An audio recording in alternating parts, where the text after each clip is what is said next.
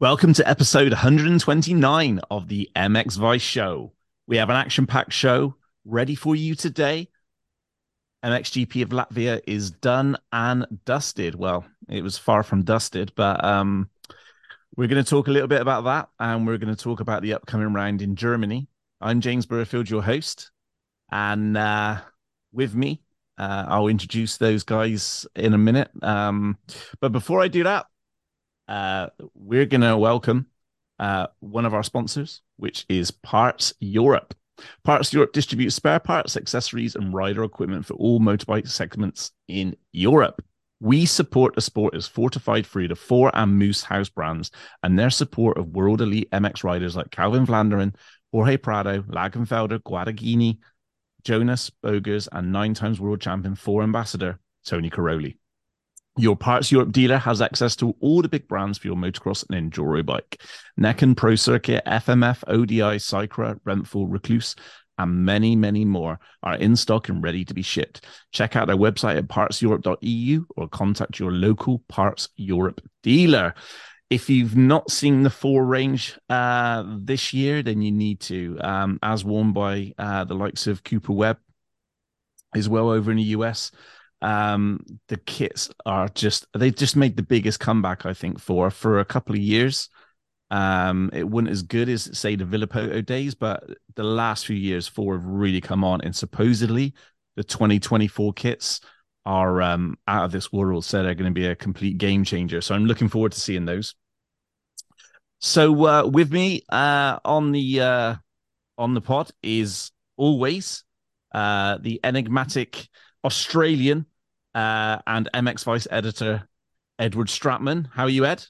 Yeah, mate, life's good. Um, it's great to be on. Good to be chatting to you again, mate. After another cracking GP, it certainly yeah threw up a lot of um, good topics for discussion, and we look forward to getting stuck into it. And uh, also on uh, on the pod this week is my favorite Italian, uh, Lorenzo Resta. Welcome, Lorenzo. I'm glad to be your favorite as I'm in competition with guys like Tony Cairoli or people like that. so I'm really glad to be your favorite. Thanks. Thanks for the invitation. Hi, Ed. Hi, James. Uh, it's a pleasure to be here. It will be a pleasure to talk about uh, Latvia and, of course, make a little preview. I mean, focusing on uh, Teutschenthal, MXGP of Germany, and what is coming on. Hey Lorenzo, I wanted to talk to you a little bit about um, you appearing on the MX Vice show because uh, I kind of keep keep like a you know up to date on what's going on online and everything else.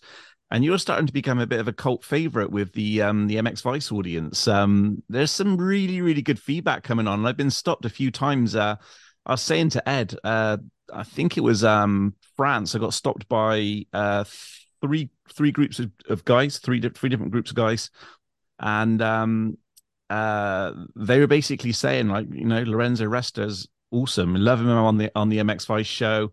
Um, so got some great feedback there, buddy. Honestly, uh, I'm surprised uh, as uh, my English is really poor and uh, my Italian accent is so deep. Of course, I, I understand that um, I, I, am. I mean, I'm not the most experienced guy in uh, in MXGP in the paddock, as all of my colleagues in the press room are like older than me. I mean, the colleagues that I'm working with. Uh, I'm talking about Ray Archer, Pascal Olivier, or uh, you know, even people like that. They are so experienced, but uh, maybe due to the fact that I was doing a strange, unique, maybe career in uh, in motocross, as I started as a chef, and then I I was doing probably almost everything, just not riding and uh, preparing the bikes. That is uh, probably better for for everybody in the paddock. And uh, but I've done many things, so I've plenty of memories. And uh, I was one of the the guys like you have many uh, like really enthusiastic to be there. And at the beginning for me was like a dream to going around the world, uh, really just traveling um, more than doing something in motocross. So I was really enjoying this, you know, and then meeting people, meeting riders. I always had this kind of idea that riders were kind of uh, semi god, you know, not completely human, not totally god. So something like you can have on uh, the Olympus in between the sky and the earth because they are so special and it's really interesting you know to be close to them doesn't matter what you do you can prepare the food for them. You can be day mm, physiotherapist day mechanic or day technician suspension technician whatever. But you have always the chance to to look at them from close.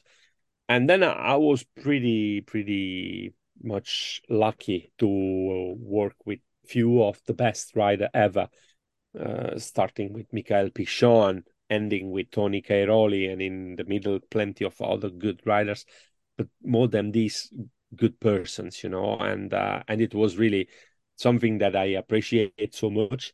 And today is a pleasure to share with the others. And so maybe what people appreciate from me is this that I like to to share my experience, to share some fun facts or some uh, even not so funny, like the, the one we were talking about after France, while I was nearby Mattia Guadagnini mm. while it was injured. So, but it's it's always like a little part of something that was happening, and when you are able to to to tell this to the others, and the others are interested in, I think is that that's just the secret. If we can talk about the secret.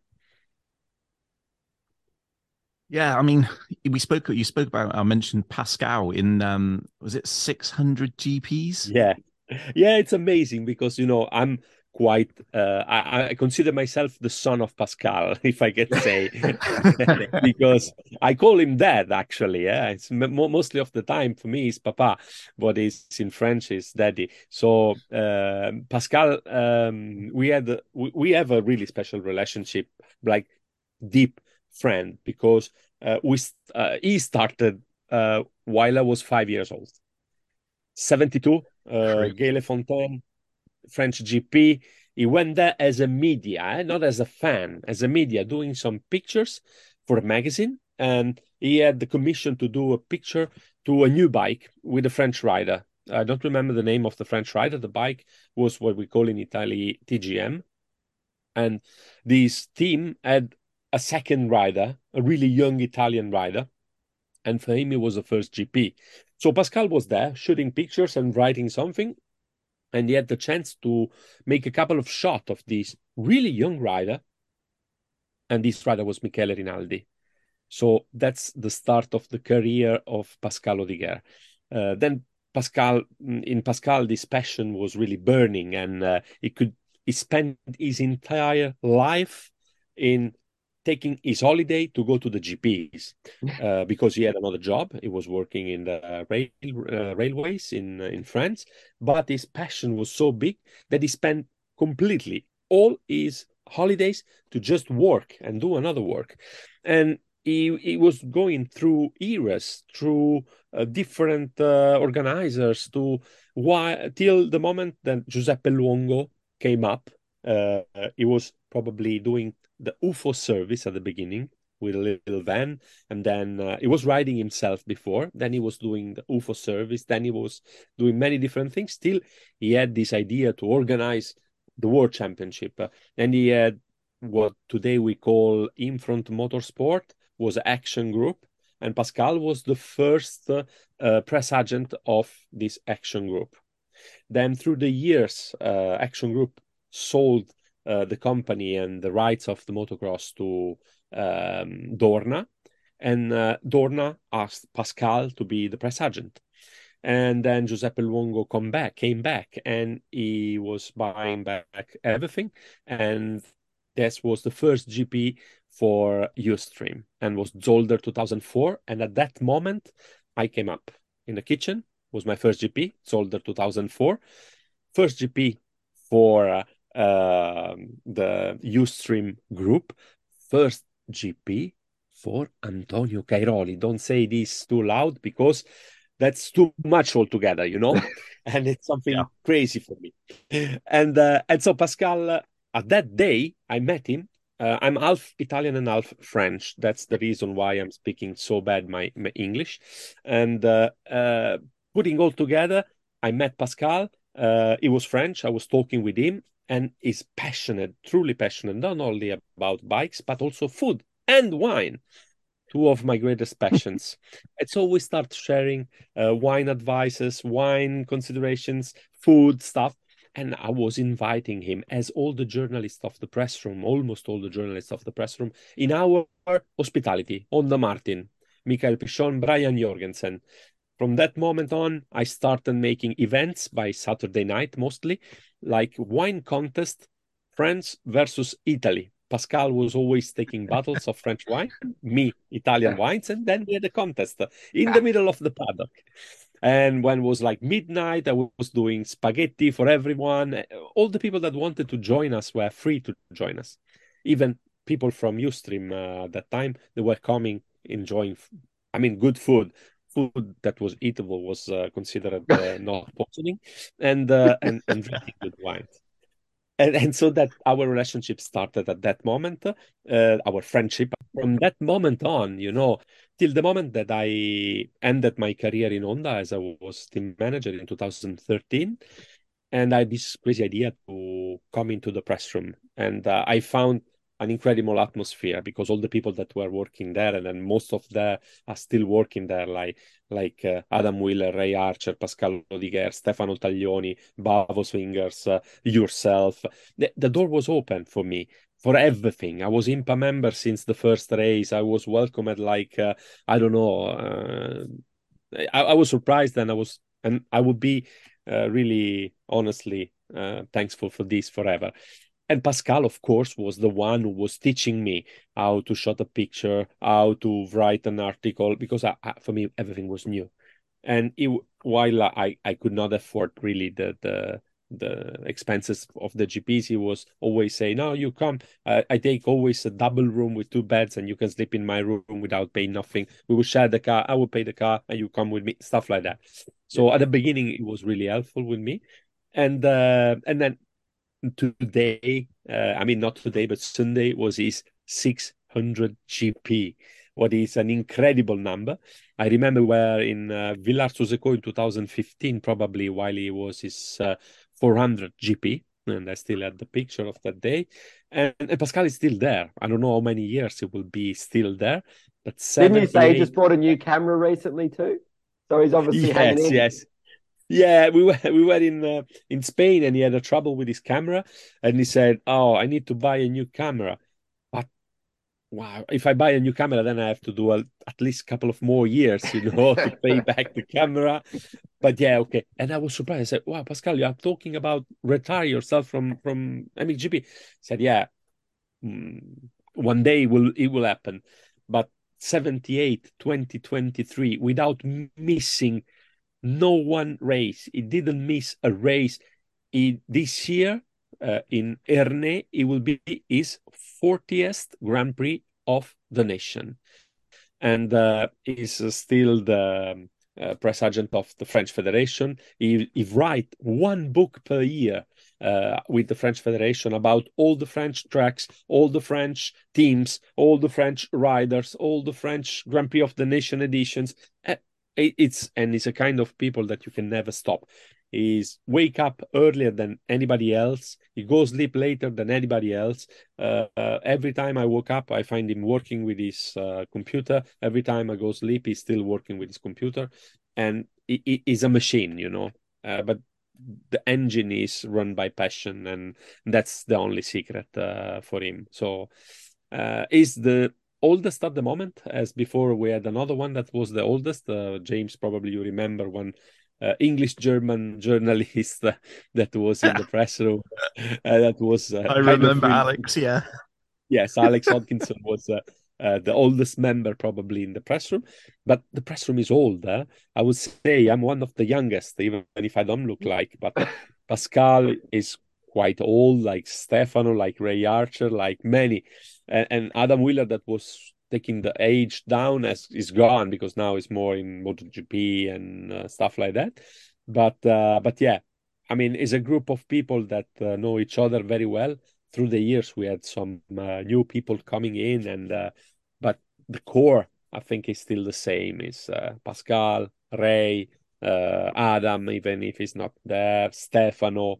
Uh, we miss some of the Italian that were there a lot, uh, now they are not anymore. But like my unforgettable Adriano that I was sharing with him some good memories and two three years before he passed away so it was it's it's a kind of little family you know and it's uh, it's nice why we we meet all together uh, overseas normally for a dinner uh, once per year normally and and then we have also the media dinner with uh, with Infront uh, every year uh, hosted by Infront this year was uh, in in Portugal. And it, it's a nice because it, it's nice we are a kind of family. We miss a little bit i have to say giuseppe luongo. While giuseppe was always uh, uh, really attractive for the media i mean we were always welcome to go there and talk and and do a lot of things. But anyway that was uh, a little part of the story of pascal uh, in mxgp motocross uh, whatever you want to call it no, it's um, you know, I, am not sure if Pascal listen, listens to us babbling on, but um, uh, I, I've heard so many stories about Pascal over the years about literally, I think every major French rider that's come through at one stage has probably been helped by Pascal. Um, yeah. There's been many riders that have actually gone to to live at his house.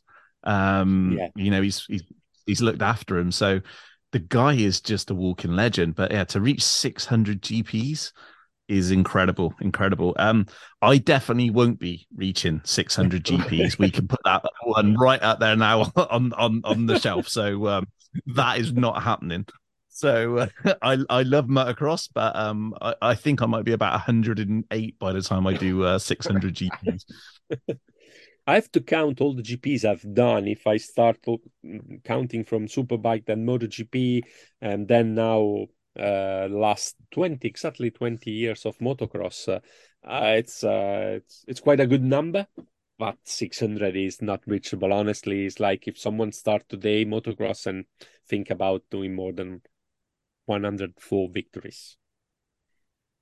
Yeah. The only thing i can think of is pascal was five years old when he picked up a camera yeah, I was five years old. You know, I'm 73, uh, like my year, not 73 years old, of course.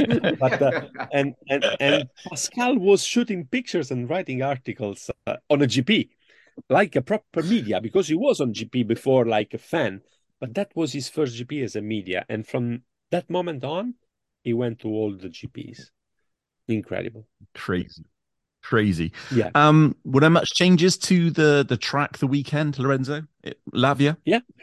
Sure, sure, sure, sure. It was a cold and wet uh, Grand Prix. I think the first really wet Grand Prix of the season, as we had a little ra- rain in um, Argentina, of course.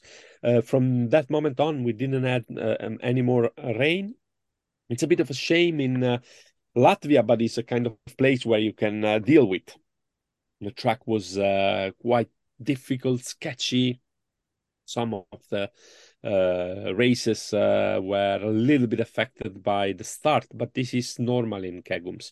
Every year there's a problem with the start. We were talking with Ed about this uh, in the in the preview of the GP.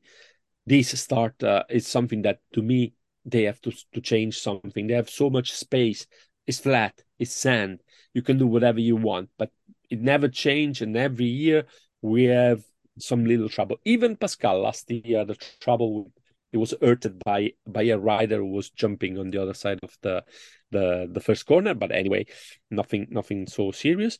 Uh, it was a sketchy track, but then uh, at the end you see that the most technical rider, the the fastest rider, they succeed. So at the end, uh, nothing really uh, bad happen, like in past with the injury of uh, some riders, uh, included Tony Cairoli, that he had a couple of bad injuries there because he was injured in 2014, last race with the 250 bike at the Motocross of the Nation. It was an incredible race. He was doing really well, but then he had this uh, huge crash that affected a little bit the 2015 season also. And uh, of course, uh, 2021 while uh, he get hurt really much. 2020 sorry. Or 21 uh, while he was uh, injured at the shoulder and uh, and that affected uh, so much his uh, his season. So that's a kind of uh, problem that can happen on a track like that. Last year we had a brutal accident for Thomas Kjer Olsen uh, who ended his career actually on the track where he won two times uh, in a row what is not so common uh, for this GP. So he won in uh, 17 and 18, if I'm not wrong, in MX2. And he ended his career in 2022 uh, with an horrible crash uh, uh, that uh, was honestly for everyone was breathtaking because nobody knew, what was happening at that time. But but yeah, this track is kind of a special one, and we saw it in MX2 and MXGP, while you have some really good skills riders like uh, um, Prado, like Herlings, like de Wolf, uh, Van de Moosdijk, even the young gun, Lucas Coenen, you can really make the difference on a track like that. Yeah.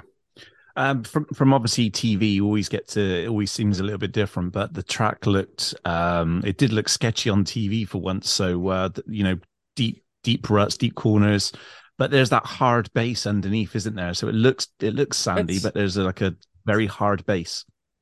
That's the problem always with kegums because this this kind of uh, underneath uh, sand is so hard, and you have always square bumps, uh, you have deep ruts, but it's difficult to predict how your bike will react uh, on uh, like the waves uh, on the out when you go out of the corners on the braking it's really unpredictable man, most of the time. So you have really to have a good setting. Um, you you have to work a lot with your body to to manage to to stay on two wheels and to don't make uh, too many mistakes. But almost everyone did few mistakes. Only probably prado uh, didn't no one. But like if you take uh, the wolf made mistakes uh, uh, even uh, the, the king at the moment of uh, um, the, the, the, championship that is Jeffrey in my eyes. He, he, did a little crash in the first moto, was nothing, was uh, just slipped away with the with the front, and uh, he had to restart. He lost only five seconds, but still, he did a little mistake. So it's a really tricky track, and uh, making mistake uh, it's really easy. Also because the track in some of the parts is really fast. Um, but luckily this year we had only a couple of bad injuries. One, of course, uh, was Brent Van Doninck with the dislocated shoulder, no hip, sorry, uh, and that yeah. was a bad one. And it's a kind of uh, accident that can happen on a track like that. So, uh, unfortunately, it happened to him, but uh, we saved, I would say, the the, the big name of uh, remaining big name of MXGP and MX2.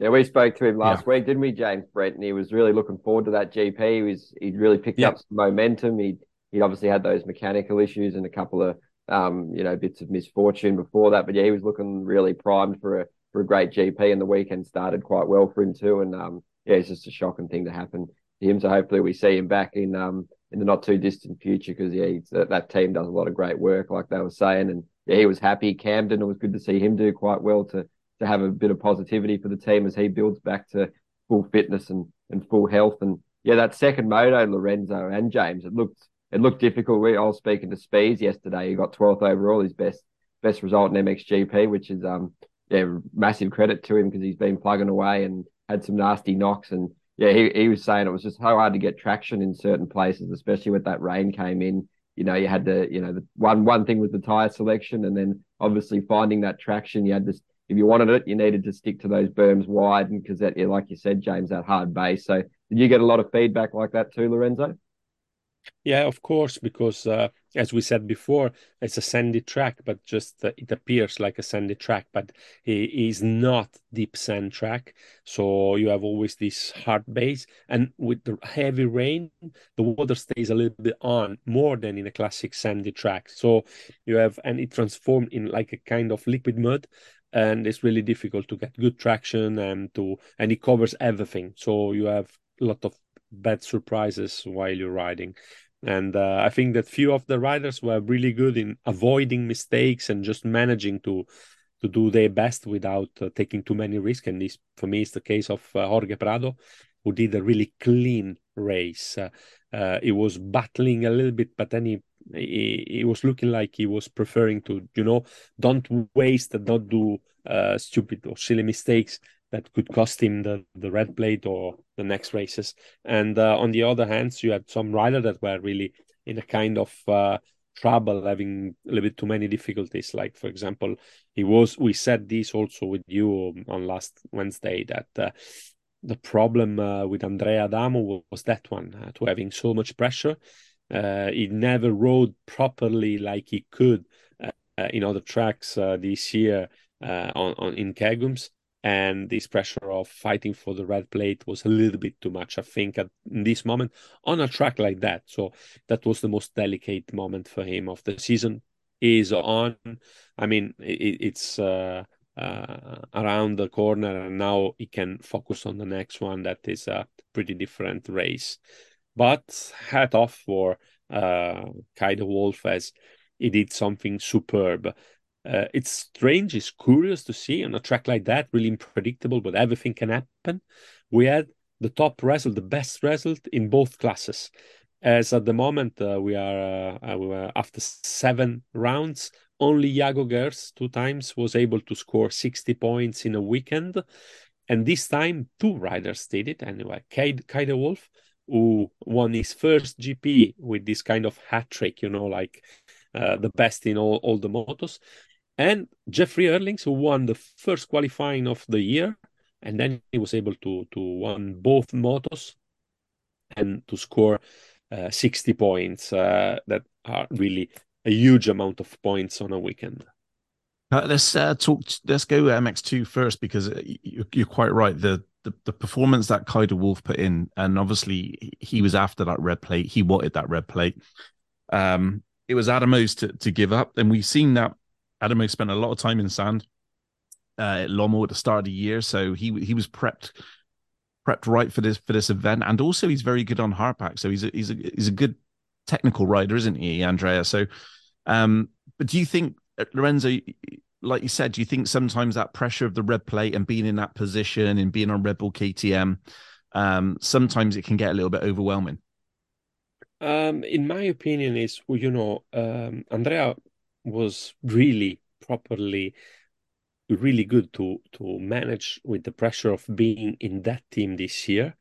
And on considering himself um, probably the best rider of the three out of the three in this moment the one where the focus is in mx2 because liam is doing fantastically he's doing pretty well but he didn't make a podium since the beginning of the season. I mean, uh, he did his first podium this year and did twice, but uh, uh, it was, of course, uh, coming without the kind of experience like that. And Sacha is the youngest uh, of the team, so nobody was like really expecting podiums or stuff like that. Then I was able to to start the season in a good way, in a proper way, without feeling the pressure. With a podium in Argentina, then the win, the victory in Arco di Trento at home uh, was astonishing. Then another podium. So it was a kind of perfect season till now. But uh, as much as you put up the level, uh, uh, as much as uh, the stress, the pressure, everything grows together with the level. So then probably he had to wake up and to say, okay, till now I was doing my best, everything was going well, but my adversary was too fast, too far, too big for me. Uh, it was never in this kind of uh, rela- I mean, I would say relationship is not the right word, but with Jago. Jago was considered the favorite, absolute favorite for the title. So every time you beat him, you did a miracle. You did your best. If you don't beat him, that's not a, quite a problem. You second, you third, it's okay. But if you take away Jago, then it's up to you. You're second in the championship. Red plate is there, few points only.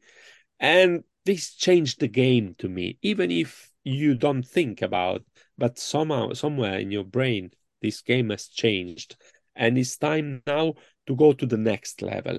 I'm pretty sure that he has he have with him the best people uh, to to to deal with this. Tony, Joel, those guys were really good on this. You know, on do the next step, make the next level of the game, and uh, it's time to go to the next level. Last year, I did his first podium, second in uh, uh, Mantova, and then the next level was he was he signed a contract with KTM while remaining in his team, but starting working with Joel, starting having good parts on his bike, completely with the factory team, and doing fantastically. Now it's time to let's see what you can do. But don't forget that he's young. That is uh, uh, his second complete season in MX2. So Kay is already most more experienced than him. And in my opinion, Kay is more technique. Uh, is able to do different things with the bike compared to Andrea. But Andrea can have a kind of different approach on how much you want, the will, this positive rage that he can put on a fight. So this weekend to me was never able to fight uh, one against one, you know, and to really uh, put his speed on a level that uh, will permit him to to fight uh, shoulder by shoulder, you know. So it will be interesting. In the second moto, while he did the best start of uh, of the weekend uh, because the first two starts were really bad, the third start was much better, and he showed that already that he could be around. But this track is special and it's not for everyone. Uh, so Kay, I think, was doing really something perfect, and he was a little bit lucky. What you need when you need to win, because you can do your best, uh, you can have the best bike, but still you need also a little bit of luck. So that moto, while his teammate crashed, he crashed, then his teammate crashed, the other teammate crashed. Okay, it's like a little bit server, served on on a silver plate, you know. Say, okay, it's for you. Uh, nobody will touch you. So, but well deserved, of course. Uh, uh, his riding was on fire. Yeah, I mean it's been brewing. Hey, um, Kay de Wolf's um performances this year have been really, really good. As I've mentioned behind the scenes, he's very, very relaxed. He he goes to the start the most relaxed person I think I've ever seen on a bike. Um, you know, literally, I I, I get to see behind the scenes because I do the Fox Rule Cap series. So yeah. um, I'm I'm literally following him to the line, and literally five minutes before he's at the line, he's literally got dance music on, or sat down, or chilling, or just laughing and getting moaned at by the team because he's like knocked down by the start. But the guy is so relaxed. So it's it's nice to see him, like you say, complete that treble, which is the qualifying race and in, getting those two wins. Sometimes you need a little bit of luck, and he was able to to, to get that luck. But you have to put yourself in, in into that position in the first place. But uh, what it's done is it's really turned this into a three horse race, and, and I still wouldn't rule out Geerts because if Geerts is able to come back in Indonesia, um, then um, you know he could put himself back in there. I mean, everybody's always due a little bit of, unfortunately, a bit a little bit of bad luck. That's called motocross. But um, I am I, I am very very impressed with the way that he sort of came into the weekend, was able to maximize that sixty points uh, take over the red plate, close the gap, and put himself in control now for um, you know a technical track like um, uh, Teutschenthal the weekend. Uh, the other thing which must be exciting for the Nestaan team as well, especially K, with when you think the amount of money that that K and other uh, team owners are putting in, they have this young, um, you know, this young generation of riders coming through now, and, and it's not going to be long before all three of them are going to be on the box. It could happen. We've seen it with Yamaha last year with. Louis Vosters' team. I mean, it's not going to be long before possibly all three of them are are, are on the uh, overall podium. You think? Yeah, absolutely. I agree completely. We saw already them going to the start uh, this in this race in, in Latvia, first three places, you know, and, and that says a lot. Uh, we saw that uh, Lucas was uh, ready to win already in France. And to me was ready to win also one moto in uh, in Latvia was what is more impressive because this track is really tricky and uh, demanding on a technical side. So uh, those two kids because Sacha to me is still uh, uh, one of the best young rider out there uh, as his brother is still really really small he has a small body the weight is not enough to find a good setting with the bike and uh, to let the bike work properly. If you take this kid and you put him on a one to five, it will uh, make something incredible. Uh, still uh, riding uh, in the mix with with some 250 because uh, technically technically is probably even better than his brother. But on his side, Lucas have some kind of special character uh, like his father probably, and he's really like full of these uh, uh, racing skills. You know, really uh, how much he want. Um, yeah, I, I, really can can't wait to see him uh, to be regularly there in, on top position. He's still doing some uh, young mistake, you know, like uh, silly crashes or like some silly stuff. But he's so young that you can, of course, uh, uh, pardon him everything because it's like okay, uh, the, the the kid because we are talking about 16 years old uh, uh, young rider. He's still so young. He's doing his eighth GP this year. So and he's already uh, there fighting for victories. So it's incredible. for what consider mm, you concern Kay was, was you said about the fact that he's so quiet, calm, and relaxed this is a plus value that you cannot buy. You cannot buy even when you win five, six, nine titles. If you have it, you have it. If not, nobody can learn. I mean, teach you, uh, and you cannot learn. You have it inside yourself. You're so sure, you're so calm and sure about yourself and your skills that you go there. But it's not only this. I remember Tony was like this. Tony, while he was really young, he was going to the start in this way. He had the music on and he was like dancing a little bit and, you know, enjoying this time because this time is a nightmare for 95% of the athletes going to the start of whatever it is football game, Formula One race, motocross race, even the 100 meters, uh, the Olympic Games is a nightmare. But if you don't leave this moment as a nightmare, this moment can change your performance. And I tell you something, I had to think about really well before I wrote first victory in his career for Kay de Wolf. Mm. Because to me, it seems like incredible that he, he didn't won already three, four, five races yeah. in his career while he's so good. You know what I mean? And now, just a, yeah. finally, one, Lorenzo. It's uh, 41 yeah. Grand Prix he's raced now, and it took him yeah 41 to get that win. It just doesn't seem right. Like the the numbers don't no. match. And no, do you think do you think this one will give him that confidence and the floodgates will open now? Because he's too good a rider to have taken that long, really. So the the wait's over, and let's let's let it rip from now for him. Absolutely. No, we saw so many riders coming up from the European uh, Championship, and in one year, two year, maybe we'll see one season just doing his the first victory.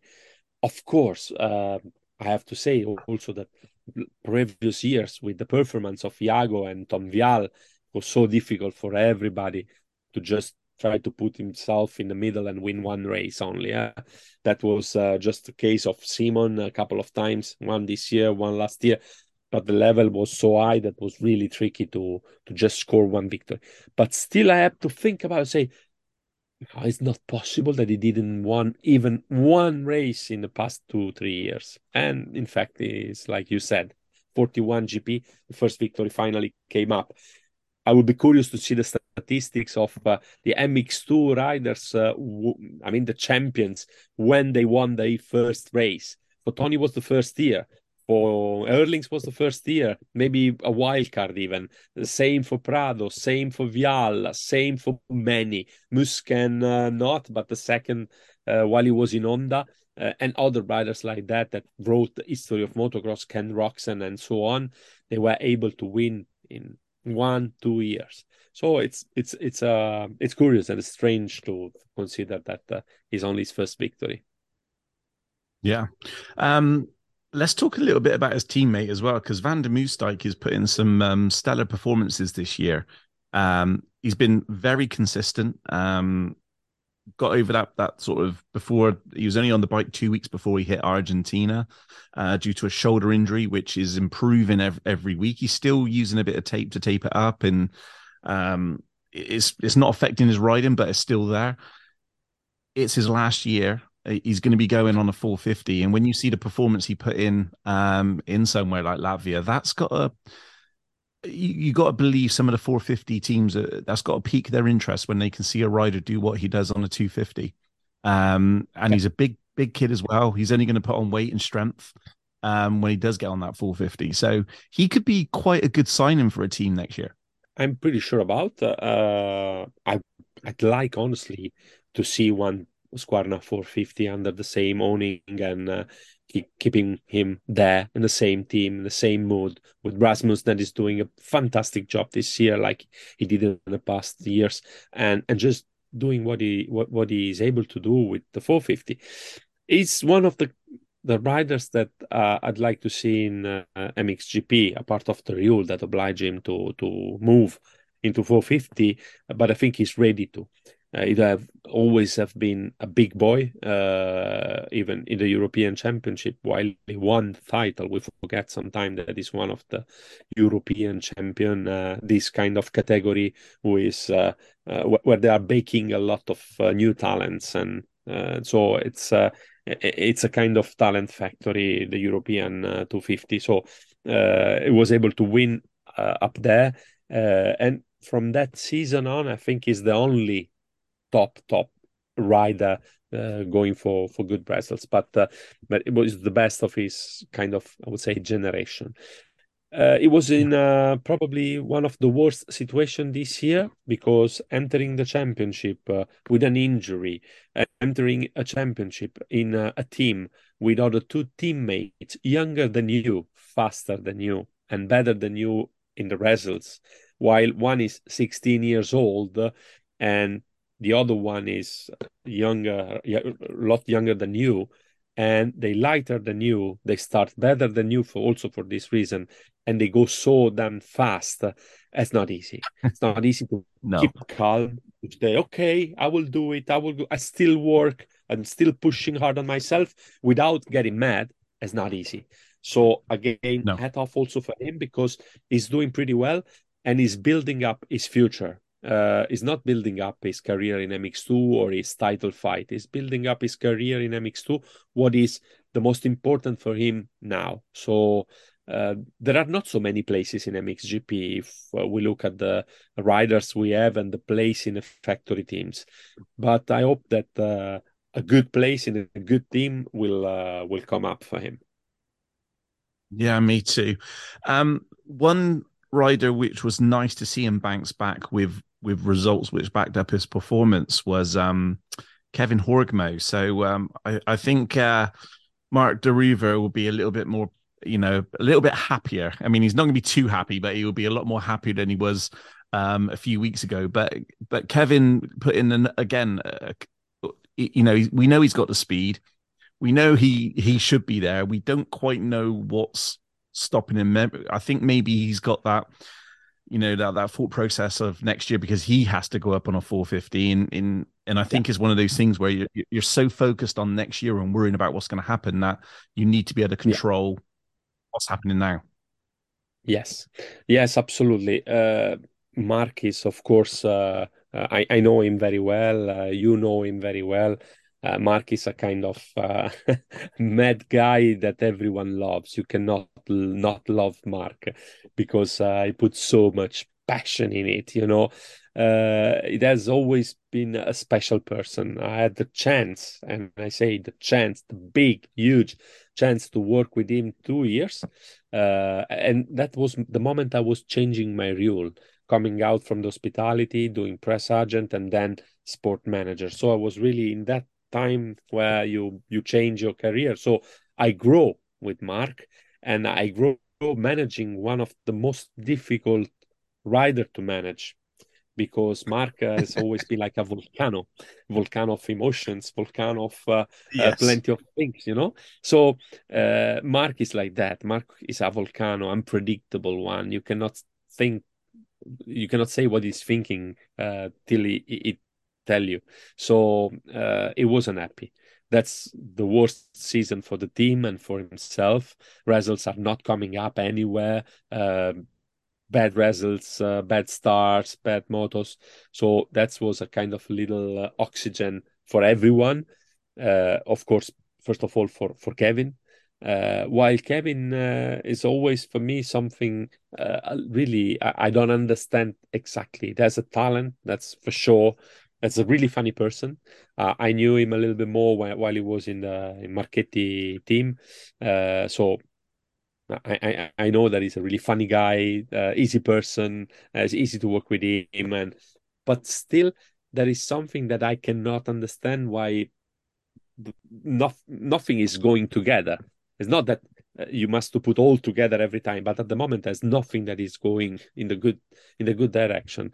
Uh, so I really hope that this was a turning point for the team and for the season and for the rider, uh, as we need more people in front, more people fighting, and it's uh, it's important to to to see Kevin in good position. Ed, um, were you surprised that um, Kevin sort of banks back with two consistent rides this week, or, or was that something that you think was brewing?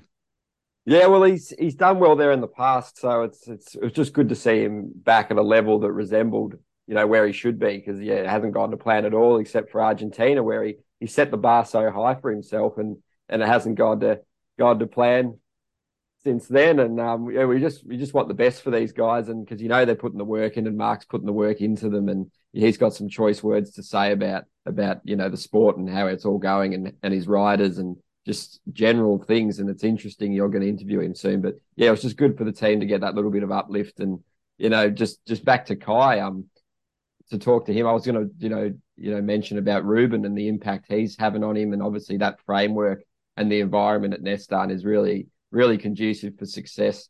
And obviously, he's he's that's borne out this season. He's he's sort of gone from uh, you know he's still really loose on the bike, and he's always fun to watch and super flamboyant. But he's he's he's sort of merging that consistency in now. I guess a little bit in the Ruben Fernandez fashion we've seen over the last eighteen months. He's sort of he's he's getting that consistency and.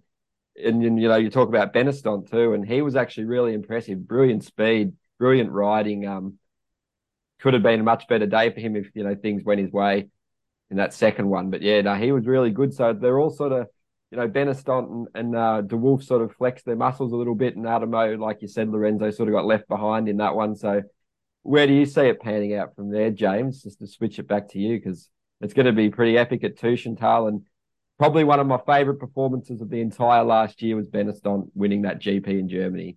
That was just absolute silk pure class. Um, I know I've spoken with you to you and JT. I think JT was in the booth for that one, and there's not many better performances that stand out for me last year. That was just a masterclass, wasn't it? Well, this is where the um the MX2 title's really going to start shaping up in in, in Germany because. Uh, let's just say we go from the evidence was presented in previous years and say that Benistant um, does what De Wolf done this weekend and, and basically take 60 points um, it's really going to tighten up that top three.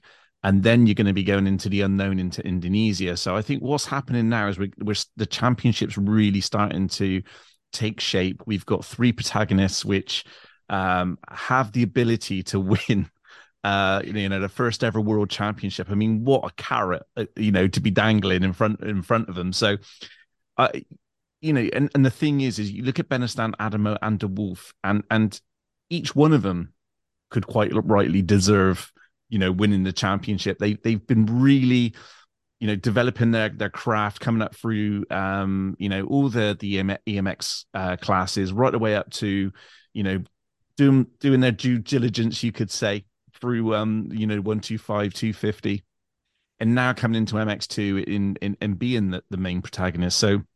I, I can see Benistant replicating what he done last year because of the technicality of the track and, and you know he's just got that that that that dynamic French riding style which just it like sticks to a track like Teutschenthal. So um I, I, do believe that yeah possibly he could he could literally turn the tables, but I don't know. The Wolf De Wolf's in in in great form in in and again Adamo is you can't rule Adamo out because that is another perfect track for Adamo um, the weekend. So uh, uh one thing we're, we're, we're going to be blessed with is great racing.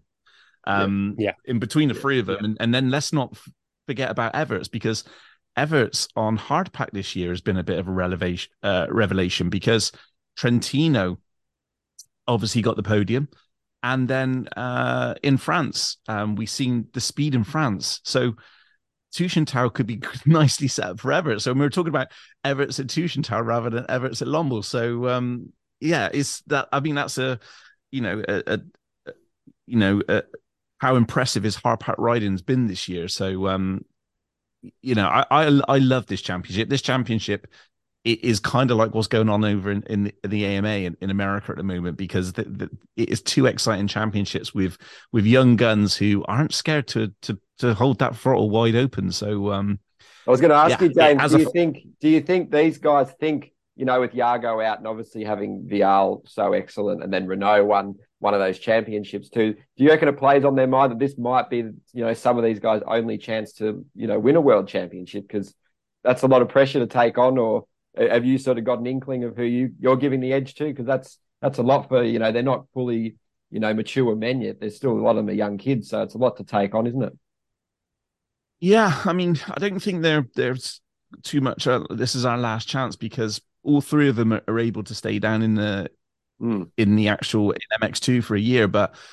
I was just referring to the, uh, the, the the Borussia Dortmund uh, soccer example I mentioned with JT, how they hadn't won in over 10 years and they had to they were leading the league. They had to win on the last day uh, and they drew went down 2-0 and drew 2-2 and then Bayern won again you know they're like 10th or 11th title in a row. So just you know those sort of things you just never know when the chance comes do you?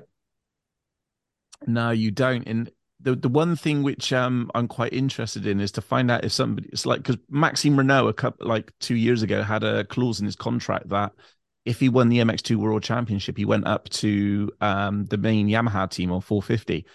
I wonder if Benistant's got something similar in his contract, or whether um, because what will throw the cat amongst the pigeons is if Benistant does go on and win this championship, he does have that clause in his contract, then that would mean a four-man uh, Yamaha 450 team next year, um, because obviously Geerts is going to be going up. So who knows? Um, you know, that's something I'd like to try and find out. Maybe Lorenzo can find out the weekend for us. Um, I'm quite familiar with with Yamaha contracts as uh, I'm helping few riders on this uh, sometime. Just you know to to read the clause, and I, I was uh, uh, studying law in Italy, and but I'm, i mean it's just uh, trying to help uh, someone. And um, I knew about this clause in the contract of Maxime. Normally, and I'm talking also about like the Honda contracts at the time I was I was signing the riders. They're all same.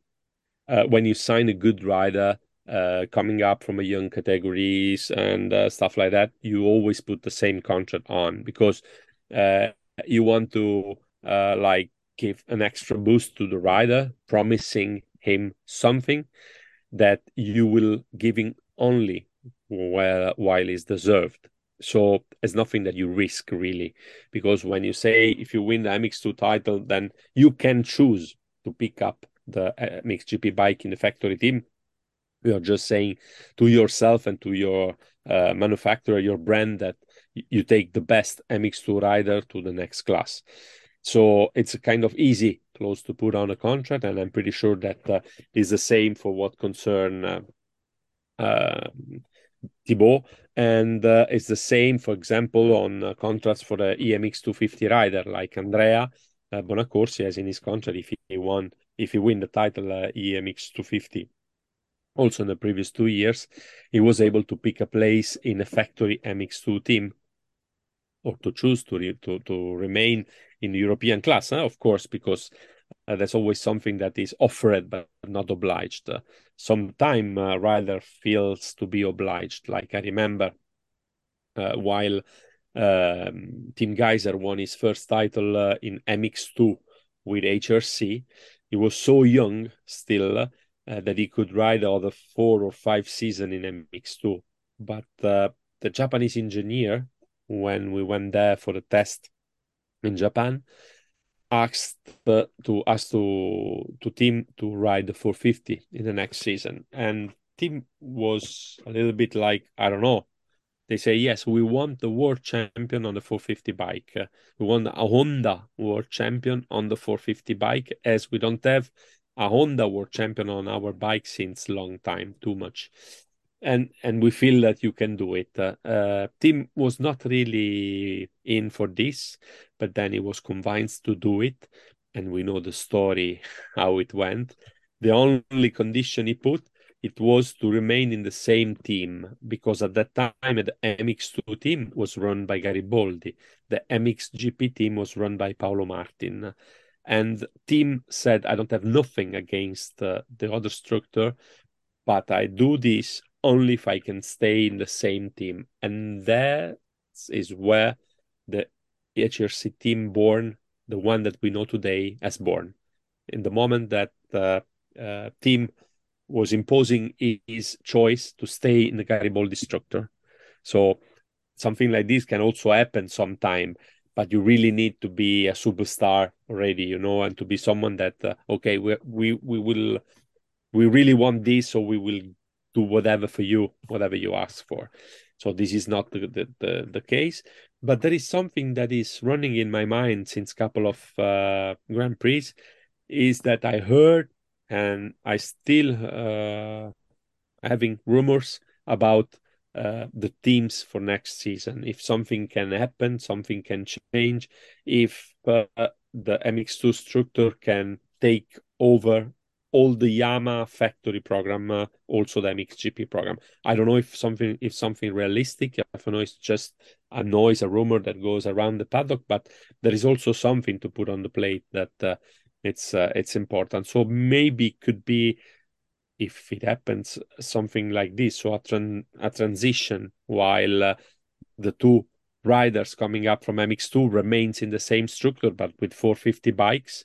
We know that there is Michele Lavetti that has a lot of experience with the 450 with Tony Cairoli and is a really good uh, team manager. And the other team stays with two MX uh, GP uh, riders. And then maybe they reduce to two riders uh, the MX2 program with maybe one guy like uh, uh, Andrea Bonaccorsi and Rick Elzinga recreating the Metaluten team of uh, last year. Yeah, I mean that would make a lot of sense, Lorenzo, because um, you have to think with Jago, he's he's he's kind of grown with Hans Corvers and that kind of setup around him. So, uh, and like you say, sometimes a, a, certain rider can throw a lot of weight, and that uh, performance in Redbud on a 450 wouldn't have wouldn't have uh, yeah. been been forgotten is is you know very quickly because uh, that performance was pretty special. Fantastic, and it's something that is comparable to what we saw with Jett Lawrence in the same race. I'm talking about in the same race, and um, there is also a really easy human side. While you see your uh, young talent, your young rider, that you did everything for him, you were working so much, you were pushing so much, putting uh, so much effort to let him succeed and grow. And then the moment this rider will uh, go on the next level bike and championship, you need to give up to come back on, on let grow new talents uh, like Benistant, like Rick Elzinga, like maybe Andrea Bonaccorsi.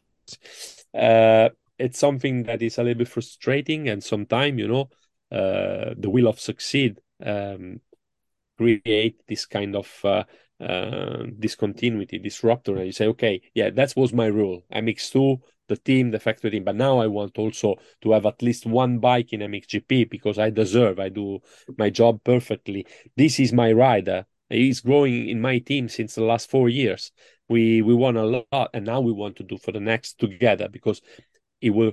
It's not easy to work with Jago Geerts. I'm pretty sure it's such a nice guy, really easy person, but to understand properly how to work with him and how let him have the best for him and for it's not easy.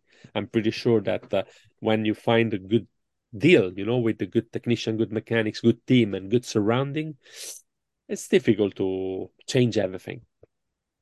Yeah. Um ed do you want to add anything before we go into part two? Yes it's going to be obviously interesting to see how that plays out and it's you know, it's obviously sad Elzing is not out, but you know, he was speaking to you recently saying he was just having a, a, lot of issues dealing with the pressure and the anxiety and the mental stress that that it's placed on him this season. And you know, obviously he's had the injury and that's put him out for a little bit, but he's a super talented rider and he's another one of these guys like Gio who was not that far off quitting the sport pretty recently. So it'd be good to see he him come back to to form because he did so well in Argentina. We can't we can't forget that he really did impress there. And then it's it's a bit of a funny um, framework there. Obviously, three great riders, but they're all sort of like a team within a team because obviously Jago's doing his thing, and it's it's a funny dynamic when you got someone like Benistant. They're both title challengers, so you know they're probably not you know, interacting and engaging with each other, you know, he- Yeah. heaps, you know, because they, they're their own, their own character and they got their own goals and, and aims. So yeah, it's just, just those little things that work in teams. It, it must be just such a challenge for the owners and the riders and the mechanics and all the staff to, to deal with that, which you know firsthand, Lorenzo. But yeah, it'll just be good to to see those guys, and it's good. You know, it's horrible what happened to Jago. Hope we can get back into it. But now the next contender stepped up, Benistant, and he's definitely been electric the last couple of rounds. So you know, good luck stopping him in Germany, I believe. Yeah, don't don't forget the last year, uh, if uh, Jago lost his title, uh, was also because uh, he has one more uh, rival uh, in, in his team, because uh, uh, his teammate uh, Stoll, I would Mm. say, you know, Stoll. In fact, he was faster than him in France and in other places. In France, there was a deep crisis. It was uh, a huge fight uh, under the awning with uh, Thibaut, his family, the team uh, Jago's uh, part of the team. I mean, everyone was expecting that the team will ask to to Thibaut to mm, put on a side, you know, and but while you are leading the GP of your own GP in France or in front of your fans and you can win and you can succeed and you never consider yourself done till you arrive at the last race or last two races and then you can maybe consider to help your teammate. So it's not easy. It wasn't easy uh, they did it well of course uh, but uh, uh, Thibaut is uh, coming from Marseille from south of France. Uh, from that area they're not easy. They're quite strong. So the Thibaut has a has a good character I would say. A lot of Yeah, absolutely.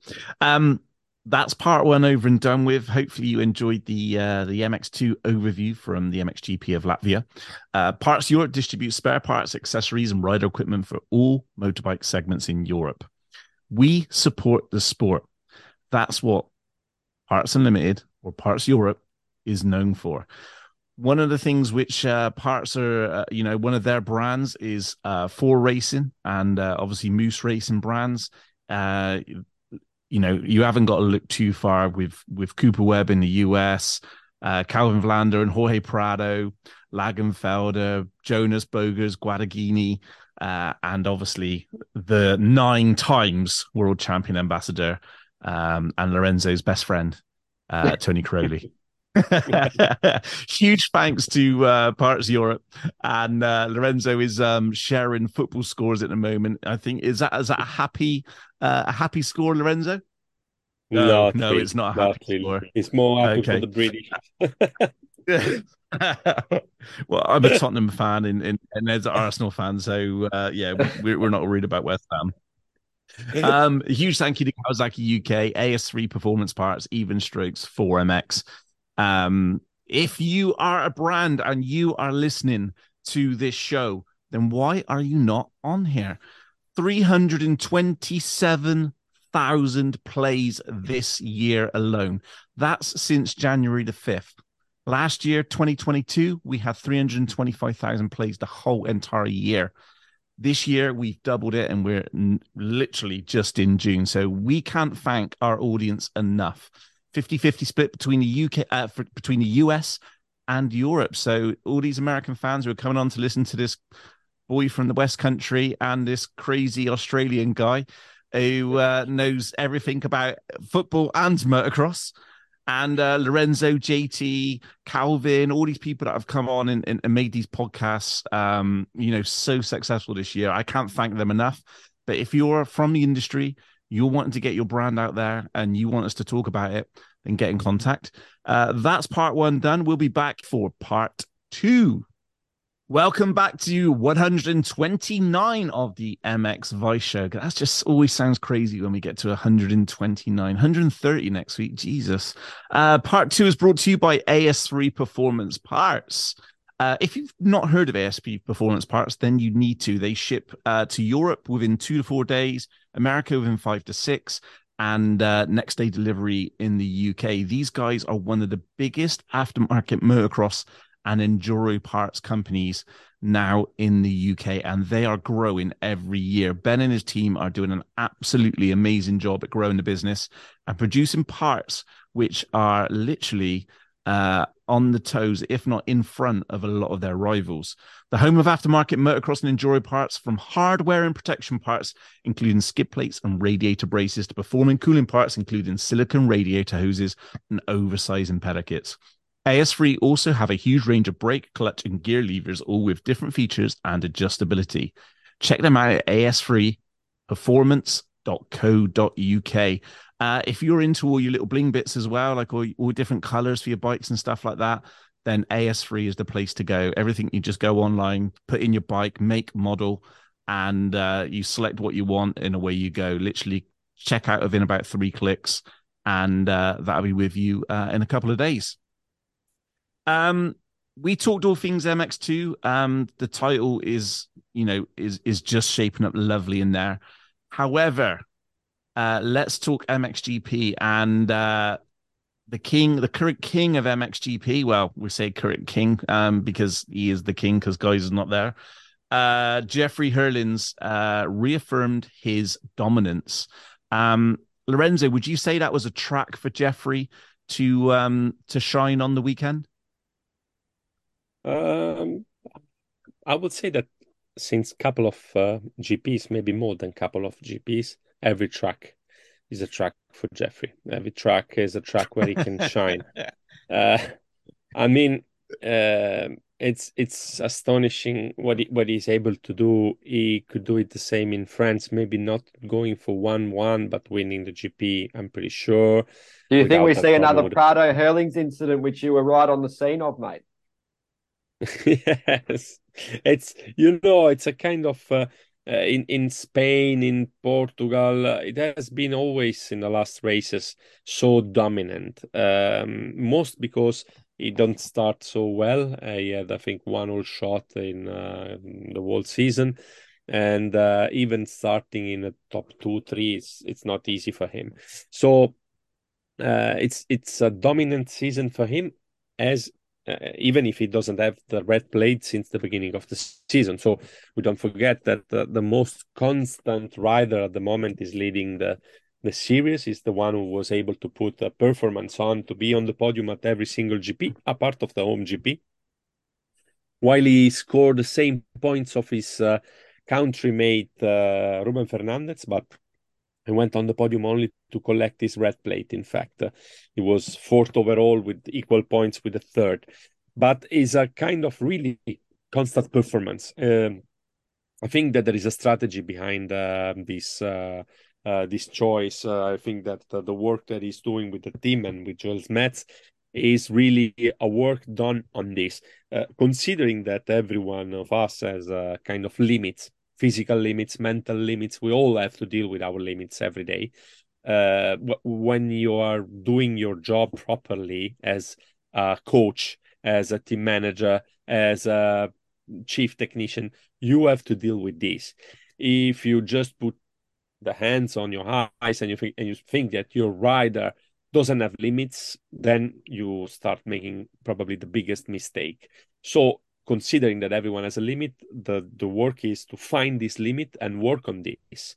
So you can work to being better and reduce this limit and let those limits have less impact on your results. Or you can do a different job while you cannot uh, go through this limit and is going around this limit. And I think with this new uh, points uh, system, uh, who gets 10 points uh, on Saturday, and with two motos uh, in this way, mm, the the game uh, was to do the best possible on the qualifying race and the best possible with the starts. So everything is focused on the shorter race and on the starts. When you put together these three stuff, you have an average of points, and it's shown by the numbers that is huge is enormous and can take you to the title. Apart of if you have someone that doesn't have limits, doesn't care about statistic, about numbers, and broke all the rule. And this is Jeffrey Herlings But you know the story tells that everything can happen, and everything happened in past to him. So still the best thing to do is to be the more consistent on the track and during the weekend, the race weekend, and to try to take the best out of every race. Then we'll see. This was also a kind of strategy for Tony. Tony did the opposite for the half of his career, doing easy in the qualifying, in the practice, in stuff like that, and then going wild as an animal in the last five minutes of the 35 minutes, because at that time we had 35 minutes. And I was looking at, uh, for example, uh, uh, just to come back to Latvia, to 2009 second moto in Latvia. Tony Cairoli was uh, in a good position, uh, but uh, it wasn't in the best position to to win the race, and he had to deal with uh, a rider that was really strong at that moment. It was Clement Desalle with a Suzuki. Five minutes to the end, there is a click in in uh, Tony's head, and Tony start pushing, passing, he gives to Clement 1.8 second in one section of the track, one sector only, while at that time were the waves at that point. He passed him and he went away going for the victories. He was so probably disappointed and surprised, Clement, that he finished probably sixth that moto with only the five minutes to the end while he was second. And Tony was able to do whatever he wanted in the last five minutes out of 35. Uh, it looks to me that uh, uh, Jorge is reducing the risk like he was doing Tony, but Jeffrey is doing the last 10 minutes of the race like was Tony while he was younger. And he's using this kind of extra boost at the end that is nobody can do nothing against this. Only himself can do something. Who is the the best the top contender of the bullet is the bullet. The top adversary of the bullet is the bullet always. It has been like that since the beginning, but now is is even more true because nobody can beat him at the end of the race. At the beginning, we saw Romain. Romain was second moto. He passed him. He passed him quite easy. Everyone, I think, was like, "Oh my God, what is happening here?" There, it's like while in 2021, Romain won the race uh, in, Lommel I, I was going out of the press room to see if we still had the sand on on the track or, or if it was uh, uh, deep mud or whatever. Because I said Romain winning in Lommel. Yeah, and Romain showed that in in in Kegums again on the sand, even if it's not deep sand, was really good. This year was not in a good shape. He had the operation uh, a few weeks before, and it was fantastic in in, in Riola. So okay, uh, it was really good, but still nobody at the end of the moto can beat uh, Jeffrey Herlings. What is doing Jeffrey Herlings? I really don't understand. He's riding every weekend. He's taking all the, the maximum of the risk. It looks to me, eh? maybe then for him, he's just going around and cruising around in different championships. But every start you do to me is a big is one more risk. And while you start in French Championship, English Championship, uh, or British, sorry, Championship, and Dutch Championship every weekend, I don't know. It's to me, I'm always uh, afraid, you know, when I see this. But you know probably what he's doing, but I don't understand from outside. And he's pushing his level to me on a new one because with this kind of uh, uh, condition, I think it would be hard for everybody to beat him, even for uh, for Tim. Then the, the, the fight will be fantastic, probably in this moment uh, with a good level of Tim and a good level of Jeffrey. But for the rest, uh, the only one that is able to stay there with him is Jorge because he's trying to minimize all the risk and to uh, make uh, the best out of every moto on on that note, I, I, completely agree that the last five ten minutes of, of the motos, uh, what Jeffrey's in, is just like he he's got a different gear to everybody else, and and we've seen that so often this year. Um, one thing with Prado's Prado's been amazingly consistent. I mean, you look at his look at his results this year, you know, 25 15, 25 15, 25 20, 25 20, 25 15, 22 16, 18 20, 22 20. That that is that's consistency. That is a a even on his on a even on his worst day, it's a seventh or you you know and an eighth. Um, that's that's a championship performance there, you know, from from Jorge this year. However, like you say, it, it sometimes it feels like he he is being too safe. Now, you, when you've got Jeffrey in the mode that Jeffrey's in, at what point is Jorge going to need to start taking risks? Because we're starting to get down to the last part of the year. You know, we're we're we're we're halfway through. Um, well, we're just coming up to halfway through. Um, Germany will be will be the halfway stage. If Jeffrey does dominate Germany and uh, brings those points back, because there's only 15 points in it at the moment, at what point, Lorenzo, given what you know of of of Jorge and and the team and everything else, at what point are they going to have to start taking risks? It's really interesting because I was considering that the championship uh, uh, at the moment uh, as a kind of uh, uh, I could say the way it's going the championship it looks really similar to the way it's going every moto. Jorge start good, start in front, is up there till the moment that Jeffrey come past him and goes away. I feel a little bit like it could be like this the championship that Jorge started first in in Argentina is going really well till the half of the championship and then maybe uh, Jeffrey will take the lead and go away.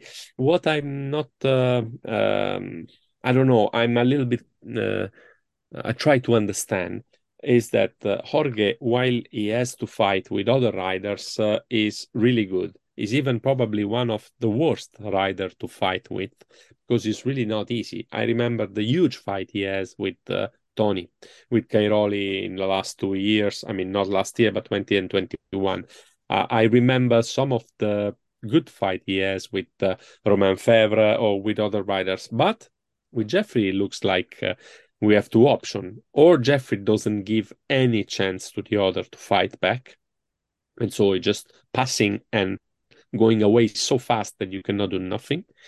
And this can be this because we, we saw it also in Arco di Trento, while uh, uh, even Maxime Renaux said uh, we, we we even didn't understood where, uh, where where he passed. You know, it was so fast, and, and it was a kind of tornado, and we were like almost looking at each other, still going for a moto, uh, thinking, okay, what we do now, and that's something. On the other way, uh, yeah, I think he has to invent something to fight. So, or you go not for another level of speed, because when you see that the the speed all those guys have during the practice is almost similar.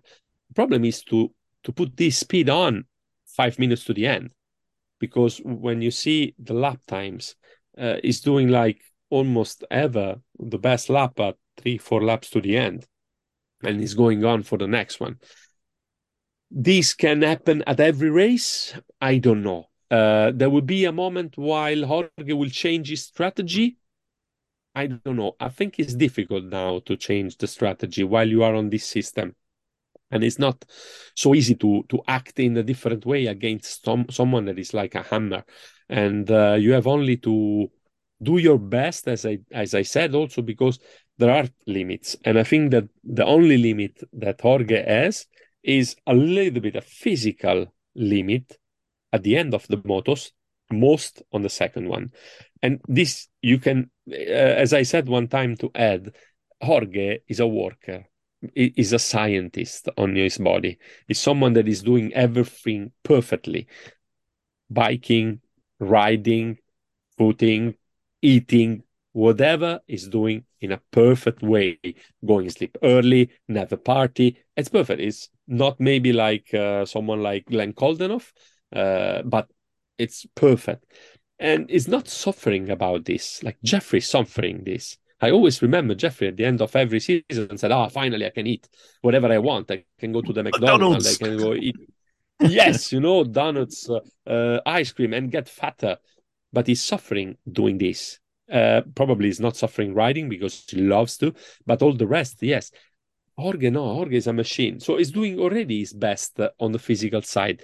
And if you don't, if you're not able now to perform uh, better at the end of the second motor or at the end of the moto, it would be even worse uh, while uh, the temperature will uh, rise to high temperature, you know, while, while it will be really hot. Because Jorge is one of uh, the few who suffers a little bit with, with the heat. Also, uh, Jeffrey is not really the best in the heat. I remember Ottobiano a couple of years ago, 2017 probably, while Tony won the race. Uh, Jeffrey was even not able to get on the podium why he was so tired that he could not reach the podium, and I think uh, they sent someone uh, instead of him. But uh, um, I think this is what I was saying in the beginning. You have a limit. This case is limit, physical limit. You have to deal with. You have only to hope that the other one is doing something wrong.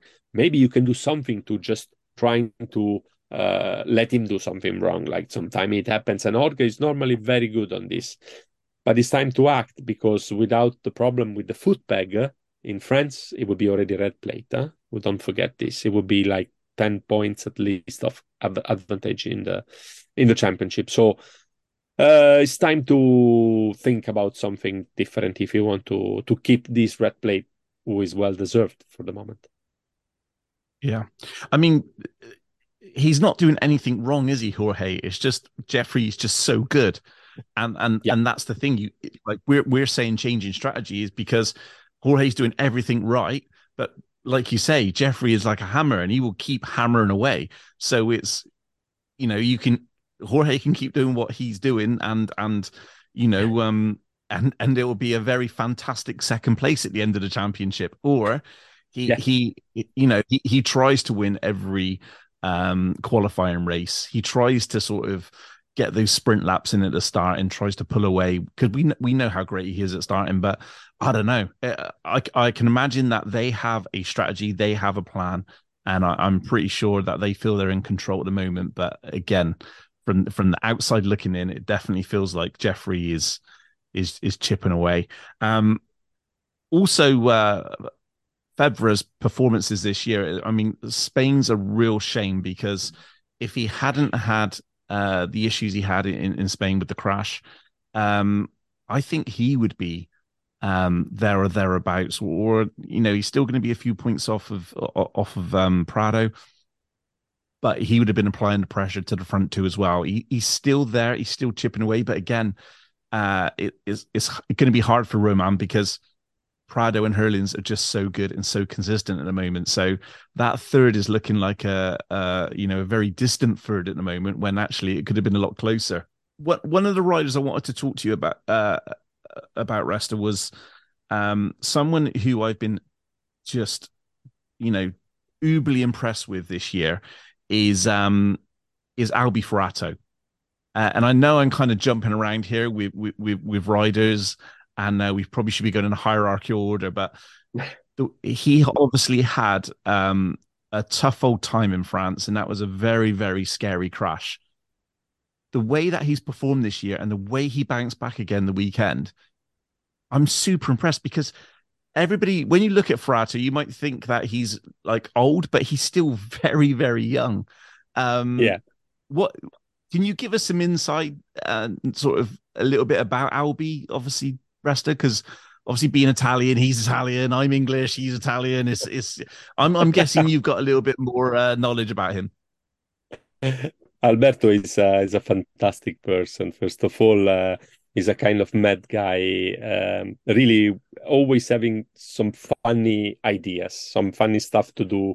Doesn't care about nothing doesn't care about pain, doesn't care about the people who are saying that he's too big for uh, riding motocross since he was a kid. I remember the first time I saw uh, I saw Alberto riding. Uh, uh I mean, riding, uh, competing. It was on a 150 Honda of the 150 on the European Championship. Don't forget that we had a European yeah, Championship. One, I remember. And at that time, there were two, three good riders from Italy. Uh, one was uh, Alberto Forato, another one was uh, Grigoletto. That was his uh, contender who won the title, I think, that first year. But um, remaining on, on Alberto, Alberto has always been uh, the big boy you know, on every bike. He was too big. I remember some incredible performance he had while he was riding in Maddii Husqvarna team in the European EMX 250, like Arco di Trento, a performance that I will never forget. While he was able probably to bend his bike, the the, ch- the chassis of his bike, just to corner faster, uh, because it, it was a moto. Sometimes he was picking his bike uh, from from the handlebar and turning, you know, like putting both uh, uh, boots on, on the ground and just turn the bike with such a kind of rage. And he won an incredible race. But this is the pure power Alberto has. Alberto, uh, if he wasn't uh, a MXGP rider or a motocross rider, he was a, a timber uh, a timber, I mean, uh, in in the mountains, uh, going for for trees, you know. Uh, yeah, like lumberjack. Lumberjack. Yeah, lumberjack. Sorry. Yeah, a lumberjack because. Uh, it, it's it's a kind of he loves huh? he loves uh, uh, breaking the the woods and cutting the trees and and he has a kind of physique to do it and and sometimes he's riding as he he, he was cutting a tree uh, so with with the most of the power he, he, he can put on but Alberto, on the meantime, it's a really sensitive person. Only few uh, know him very well, uh, like personally, and I'm not one of those. Even if I have a very good relationship with him because he's really funny. We share a passion for running a few years ago, and uh, uh, and and so it was really it, it's some really guy that can surprise you a lot. It always uh, have been a hard worker uh, even if uh, not always he succeed uh, on this on this job he do on his body because of course he has the tendency of uh, growing too much and uh, being too big for the bike and having uh, too much weight for having good start. It's really difficult for him to have a good start with his weight. 450 helps him a little bit compared to the 250 of course while it was really a problem. But but alberto it's surprising everyone with incredible performance. And it's a shame that in France he had 2 0 because it could be today like, I don't know, 15, 20 points behind Calvin Vlaanderen, seventh in the standings, uh, second best privateer on track. Um, we were to- I was talking on the phone today with a former rider, I mean, former motocross rider, but still a rider. That is Alex Salvini. I don't know if you remember Alex. Uh, he won um, uh, enduro title in 2013. He was a good motocross rider, really stylish. And those days on, he's a Fantic rider. He's riding Rally Raid, so Paris Dakar, the Dakar, and he's doing also the Italian uh, Rally Raid, Rally um, Motor Rally Championship. That is a really good um, championship in Italy, and he's a factory rider for uh, for Fantic. So I was talking with him, and I said, and he told me, ah, Alberto was fantastic because they are in the same kind of crew uh, everything turns around Dovizioso, just to let you know, because there is the okay. Andrea Dovizioso who is passionate with riding. He's um, physical trainer. Uh, Yuri is a physical trainer also for Alberto, and they ride often together. So it's a kind of same crew, and and also Alex is in there. And and he told me, I, he told me, ah, fantastic! It was fantastic to see Alberto so well on a, such a difficult track, also and I said, yeah, but also Lupino was good. You see, it was eight and nine. But he told me something true.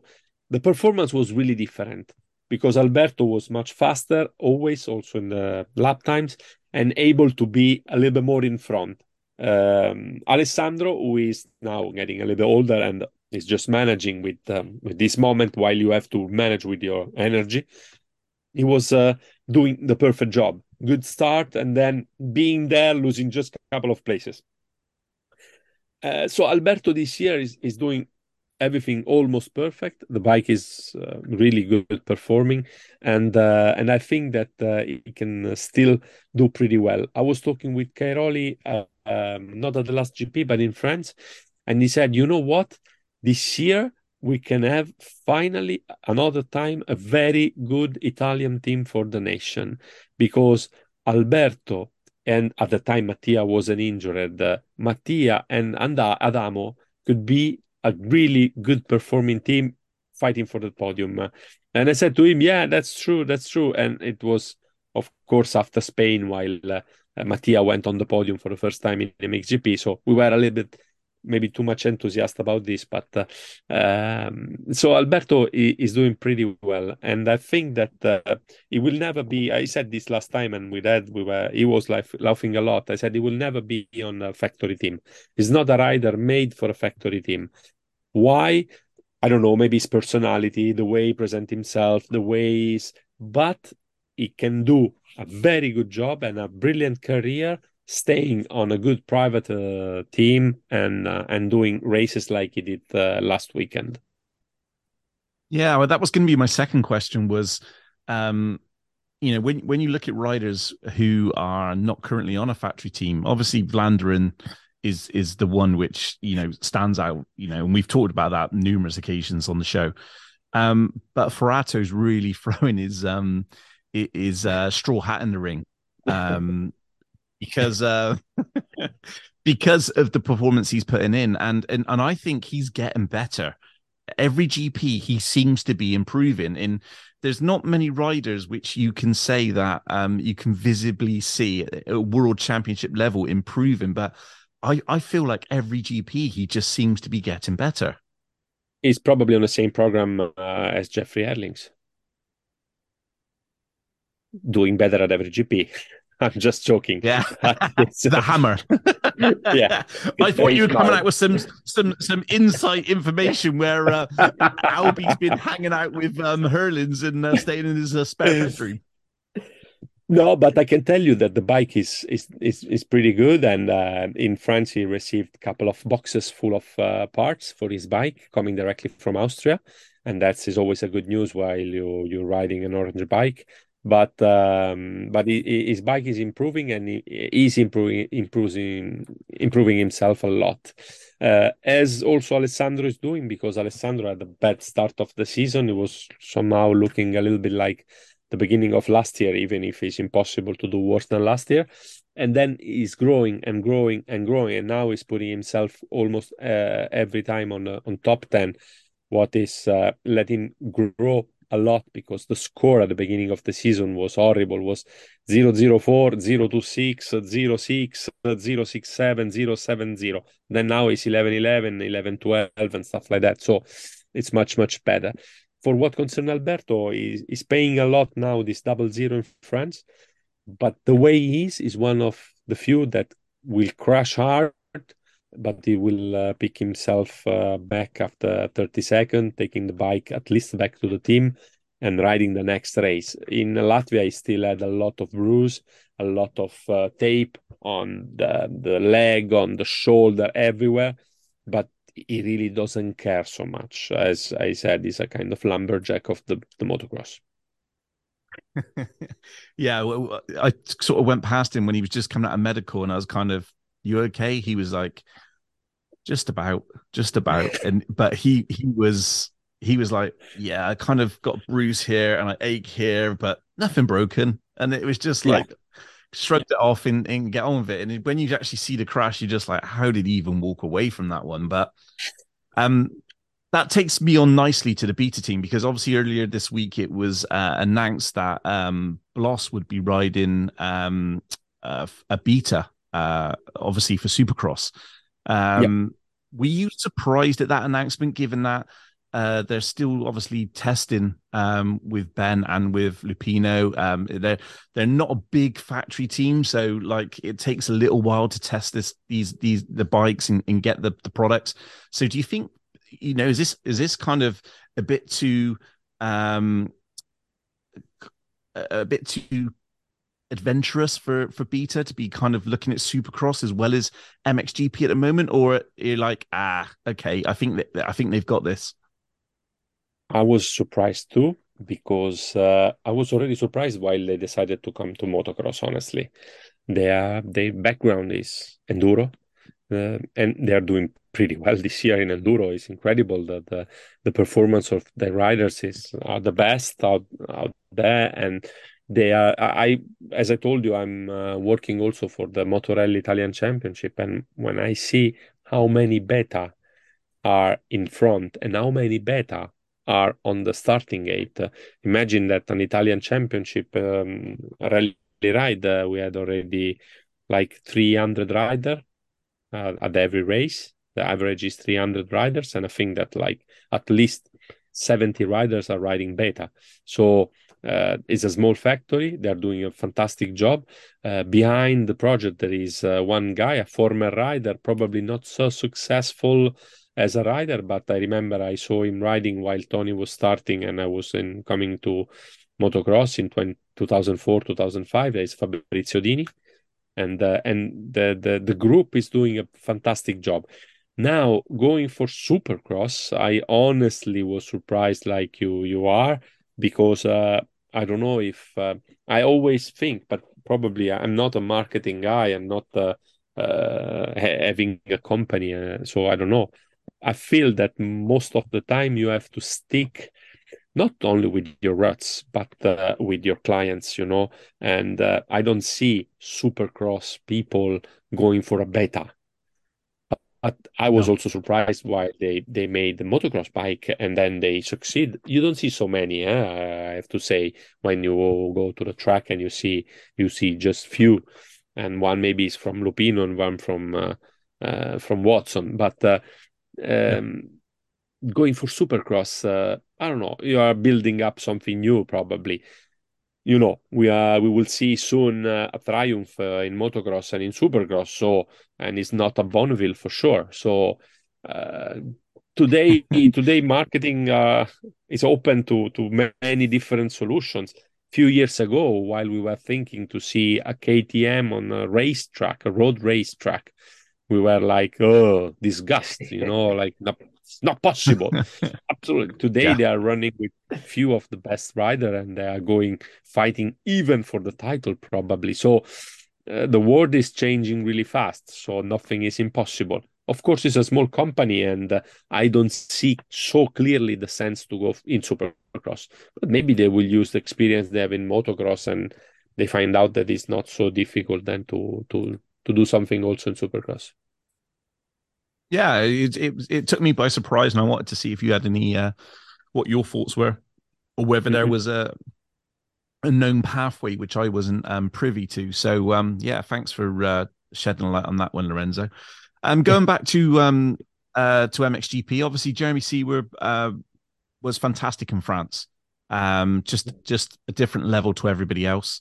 Um, track suited him very very well and then obviously get to Latvia, which is another kind of track which, um, let's say, you have to be quite open with the throttle to um, to do very well. Um, a good starter, but it didn't work out for him. Eight races, one podium. It was a fantastic victory. This podium is not a third place uh, uh, on equal points with the fourth, but uh, eight races, one victory, while uh, we were expecting him to fight for the title there is still something to work on. Uh, of course, this weekend in Latvia is special, uh, like it was in Spain, because in Spain he was sick. He was able to start very well and to be in front at the beginning, and then he was was really sick. In Latvia, there was a problem. There were the, pro- the problem with the start of the uh, qualifying moto, and this affected to me the complete weekend uh, because it was really really difficult to come back to come up in in MXGP without a good start. And as I said about the start of the Latvian GP has always been really, really tough and difficult and sketchy. So I think uh, this crash affected a little bit. I'm really curious to see him in um, uh, Germany, as is a kind of track where he can really perform pretty well and uh, and so I'm expecting a good race with two good starts or three good starts at least. So we we will see him back in Germany. I'm pretty sure about. Yeah, I, I agree. I think um, Germany is you know a perfect track for him. Um, you know if he can get those starts, and and again maybe he can. Uh, uh, spice things up between Herlings and Prado with um, those two gunning for the title. So he might sort of start to uh, take points away. Um, I'm and I'm not dreaming this, um, but Gajser was back on the bike this week. Yeah, that's I don't know if yeah, I'm pretty sure every one of you have seen the video, the reel that was out uh, from him with um, the, the, worst moment uh, after the crash, the beginning of the rehabilitation and everything. Um, the, way was painful this uh, the, this journey for him he said that was one of the worst. I'm pretty sure it was the worst of his career. I hope he will never go through something similar in future as nobody deserve this. Nobody of us, nobody of the riders. It's um, for everyone of us. This will be like okay. I will never run again. I will never walk the same again. I will never do the same life again for them it's something like I will come back stronger than before. What for me is almost impossible to even think about, not understand, but think about. Um, so uh, I really, really hope that he will come back soon. Um, I was speaking with Giacomo in France, and he told me he will be on the bike uh, next week. So it was true. I mean, it was two weeks after, but it was true. And he said, but still, our journey is longer, not before, not earlier than two months. And then I was surprised. But then, considering in France we were uh, still in May and uh, we will be in July at Loket, I think that Loket can be the right place where we will uh, see him back at the races. I don't know if he will do some uh, national championship before just to prepare himself, but I don't think because he don't need to come back and perform at his best and fighting for something. He just need to come back, and we miss him a lot. Yeah, and I'm kind of I'm just casting an eye over the championship because we, have been talking about Prado and Herlings, but when you've got um, obviously Jeremy who's going to be taking points off of them, you've got Fernandez who's who's capable of taking points off of them. Coldenhoff is always going to be, you know, those one-off races where he just literally just is like you're scratching your head with like how can you not do that at every round. Um, and then uh, I think Renaux will probably be out for the rest of the year. Um, but obviously, Gajser is going to be coming back, and you got to think that when it comes to Italy and in, in, Great Britain, he's going to be there or thereabouts again. So um, they they all could be factors. Um, the the riders which are going to be you know sort of would have been contenders at the start of the year. Um, they they they could actually start taking points out of the championship riders come the end. So I guess yeah, it, it just adds another little um, curveball into uh, into what's going to happen this year with the championship because although we have got two sort of runaway leaders um, at the front, it, that doesn't basically tell us the whole story. That there is five or six riders there what are capable of winning. Yeah, I'm a little bit afraid for for Jorge in this uh, in this sense because if uh, people like uh, Romain, like Fernandez, uh, uh, like uh, Jeremy, and maybe maybe few month team can be in the middle of the fight and stall points, uh, the one who is most concerned is probably Jorge. As um, for what concerned mm, Jeffrey, is more able at the end of the motos to stay in front. So if Jeffrey will keep uh, running in this way, of course, with Jorge second, if someone can put in be in the middle, it would be in the middle of Jeffrey first and Jorge third, maybe. So uh, I hope this will not help even more uh, Jeffrey to to get his title. Uh, the one who will win uh, will deserve the title, that's for sure. And at the moment, both they deserve to be there in front. One for one reason, the other for another reason. Uh, but uh, I, am expecting to see Jeremy more and more there, fighting with them, like Romain, uh, like Ruben, who had three quarter of uh, the weekend perfect uh, in Latvia and then uh, uh destroyed everything with just one crash in uh, second moto. But it's uh, as I told you, if we look at the last races, a part of the second moto in France, all the riders that are in the middle, most of the time are in the middle with Jeffrey in front, and and this doesn't help Jorge at all. No.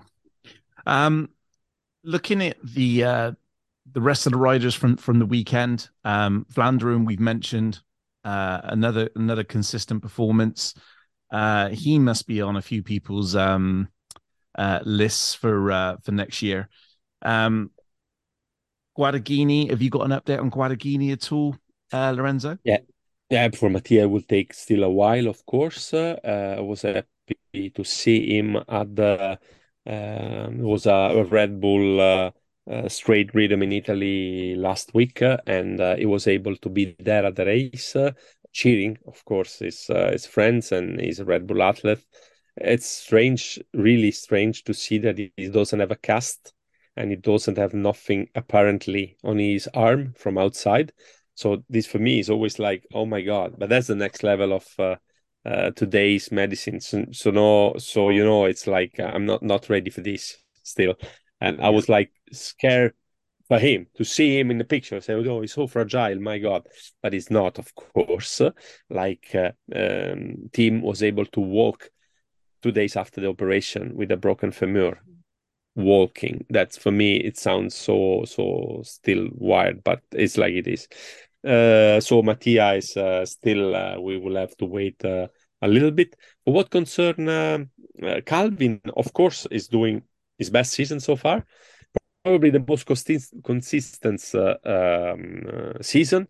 As I told to Ed a couple of times already, I don't think that this year we will have so many surprises as we had in past with Bogers or Blunder winning GPs because the level of the first two, three riders is so good that it's really difficult to consider. When you have Jeffrey and Jorge in good shape, it's really difficult to win, for example, in the sand.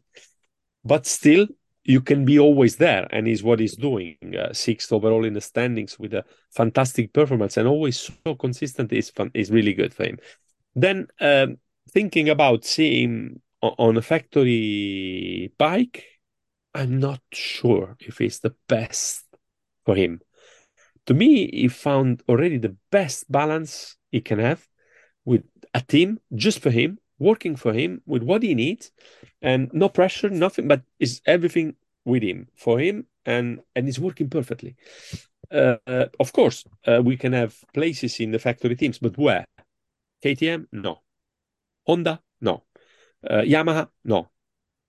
Kawasaki, maybe, but I think Ed will say, I hope no, because then it would be an Australian getting away. And I love uh, the, the yeah, he's good. He's, he's looking good, Mitch. I've spoken to Taka, the test rider, who does a lot with them in the new, the new KX450, the development of that, and he was saying, Mitch, um, he spoke to you too, James, saying that Germany's where he's really looking to sort of break that top ten and make some good strides. Latvia was just a weekend to get through, and you know, you know, Taka works with these guys, and you know, some pretty cool insights with him about Febvre, just saying what what a competitive animal is. He just he just like he sets the bike up and he doesn't touch it too much. He he knows that he's the rider and he can make the difference. The bike is important. Obviously, he wants that. They work really hard to get that platform and that base. But once he's found it, he's pretty pretty good to go. And you know, it's interesting the contrast. They obviously very different people, very different riding styles, very different characteristics, and it's a it's a cool balance they have. And yeah, Mitch is um yeah, Mitch is one of the most talented guys out there. You know, the speed's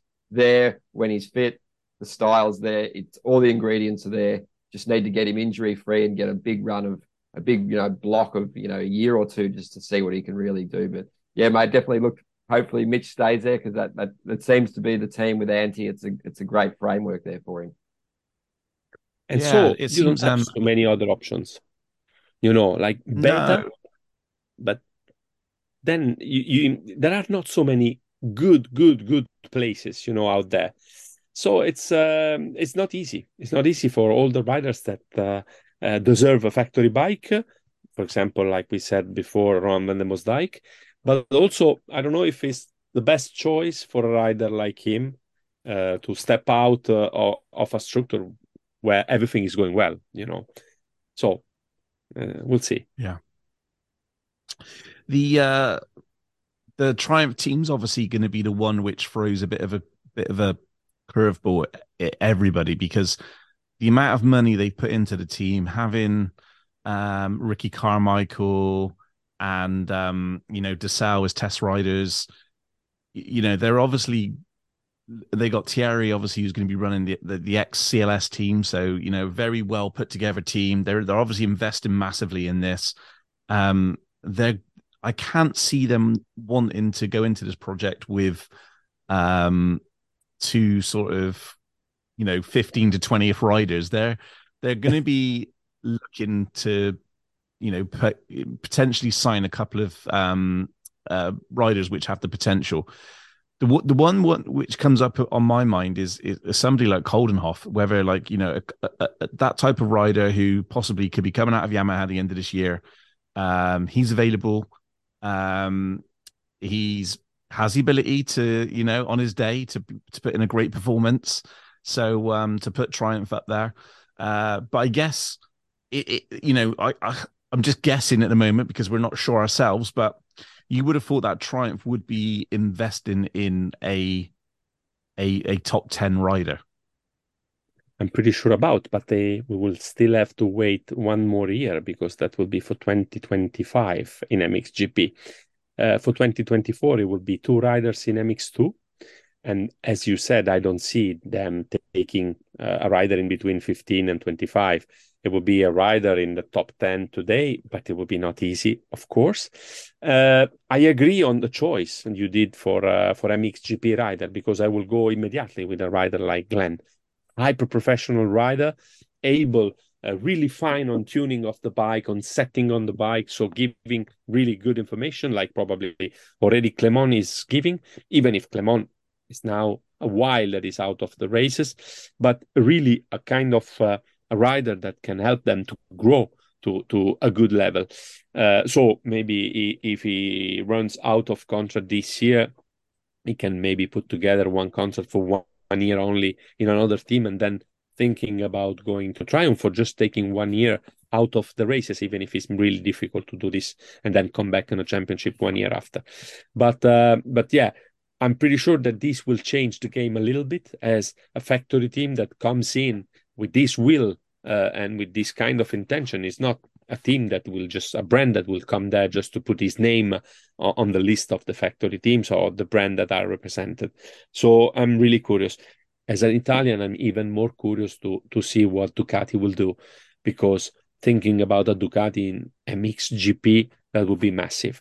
The big difference at the moment is that, of course, Triumph they announced and they started working much earlier, but uh, they took a team. They had the chance to take a team that is already formed, is already done, and uh, the the passion of Thierry Suzoni uh, is so big that he was paying this team at the beginning, even before the deal with Triumph, just to stay as a team, to remain a team. So everyone is paid as his own salary, even if they don't uh, come to the races. And uh, Vincent Bereny, who was the team manager, is still there.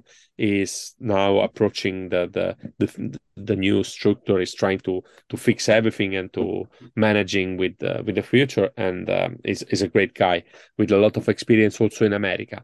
And don't forget that they will come up uh, MXGP. I mean MX2 and uh, Supercross uh, in the meantime. So it's really interesting. But while the responsible of the Ducati project uh, uh, for the races uh, in MXGP told me a few times it was much easier to find a team in America, to find a team in America already ready to race, than to create a team in Europe. Because in Europe at the moment there are no is no there is nobody with a really good team that is uh, ready to change and to switch on uh, on Ducati, for example.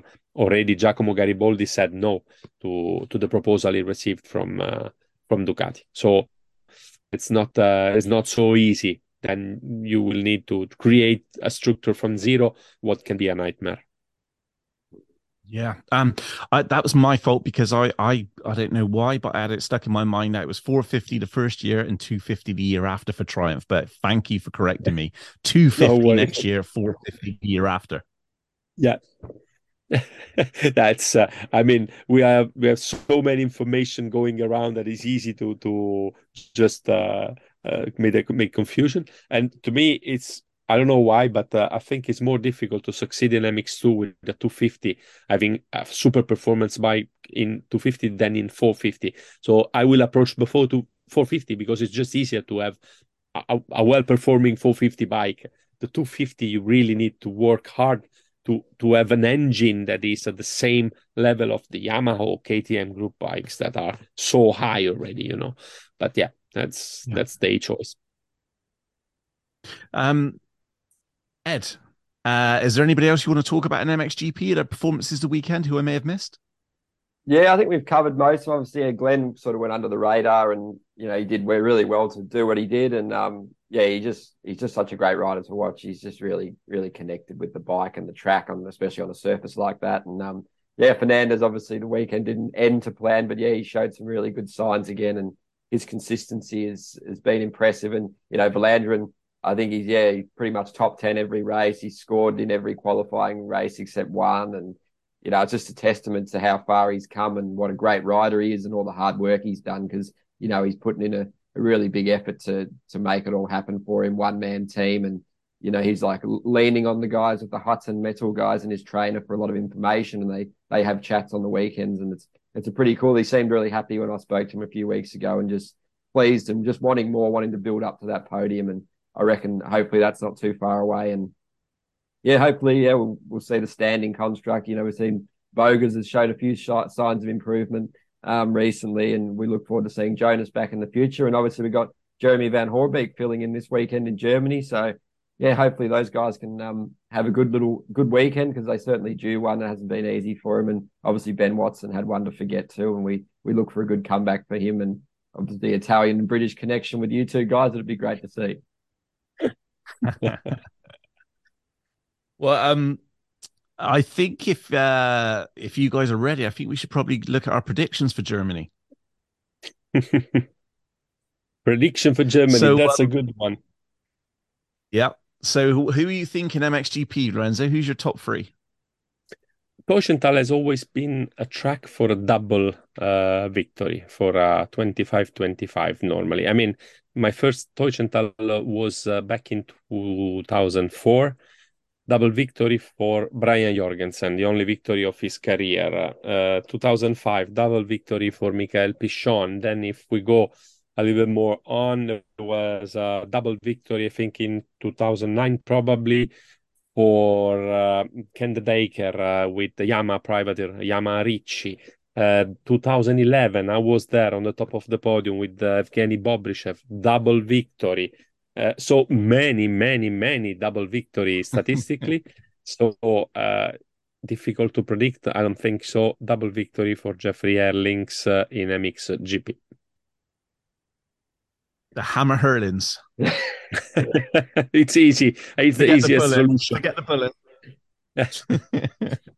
yeah, the, the beast um, mode bullet. It's hard to go past him, but I think yeah, Febvre and Jeremy will definitely throw a spanner in the works. But yeah, it's just hard to look past Herlings at the moment, and just keep an eye out for Spies.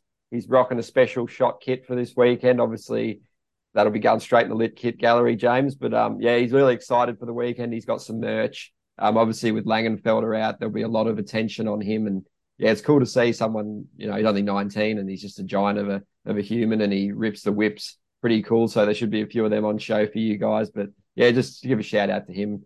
Best overall finish on the weekend of 12th, and uh, hopefully it goes up from here. But yeah, Herlings, Prado, Febvre, looking pretty pretty good. And obviously, I think with MX2, it's hard to sort of after seeing Benistant last year excel. Uh, I think we'll have to go with him and and Kay and Andrea is it's going to be hard to beat them for a podium. Yeah, I agree. Totally. Yeah, next to Lorenzo. Yeah, Thibault for me is uh, can be the most the, the best performer out there. Uh, I will put also Andrea and Liam uh, for for the podium because uh, Liam is doing pretty well uh, on the hard pack. What uh, is surprising sometimes, you know that uh, we are organizing a, a, Grand Prix in September that is called Maggiora Grand Prix of Italy. And uh, I was just thinking about the fact that uh, on that track, um, for sure, Harry Everts succeed.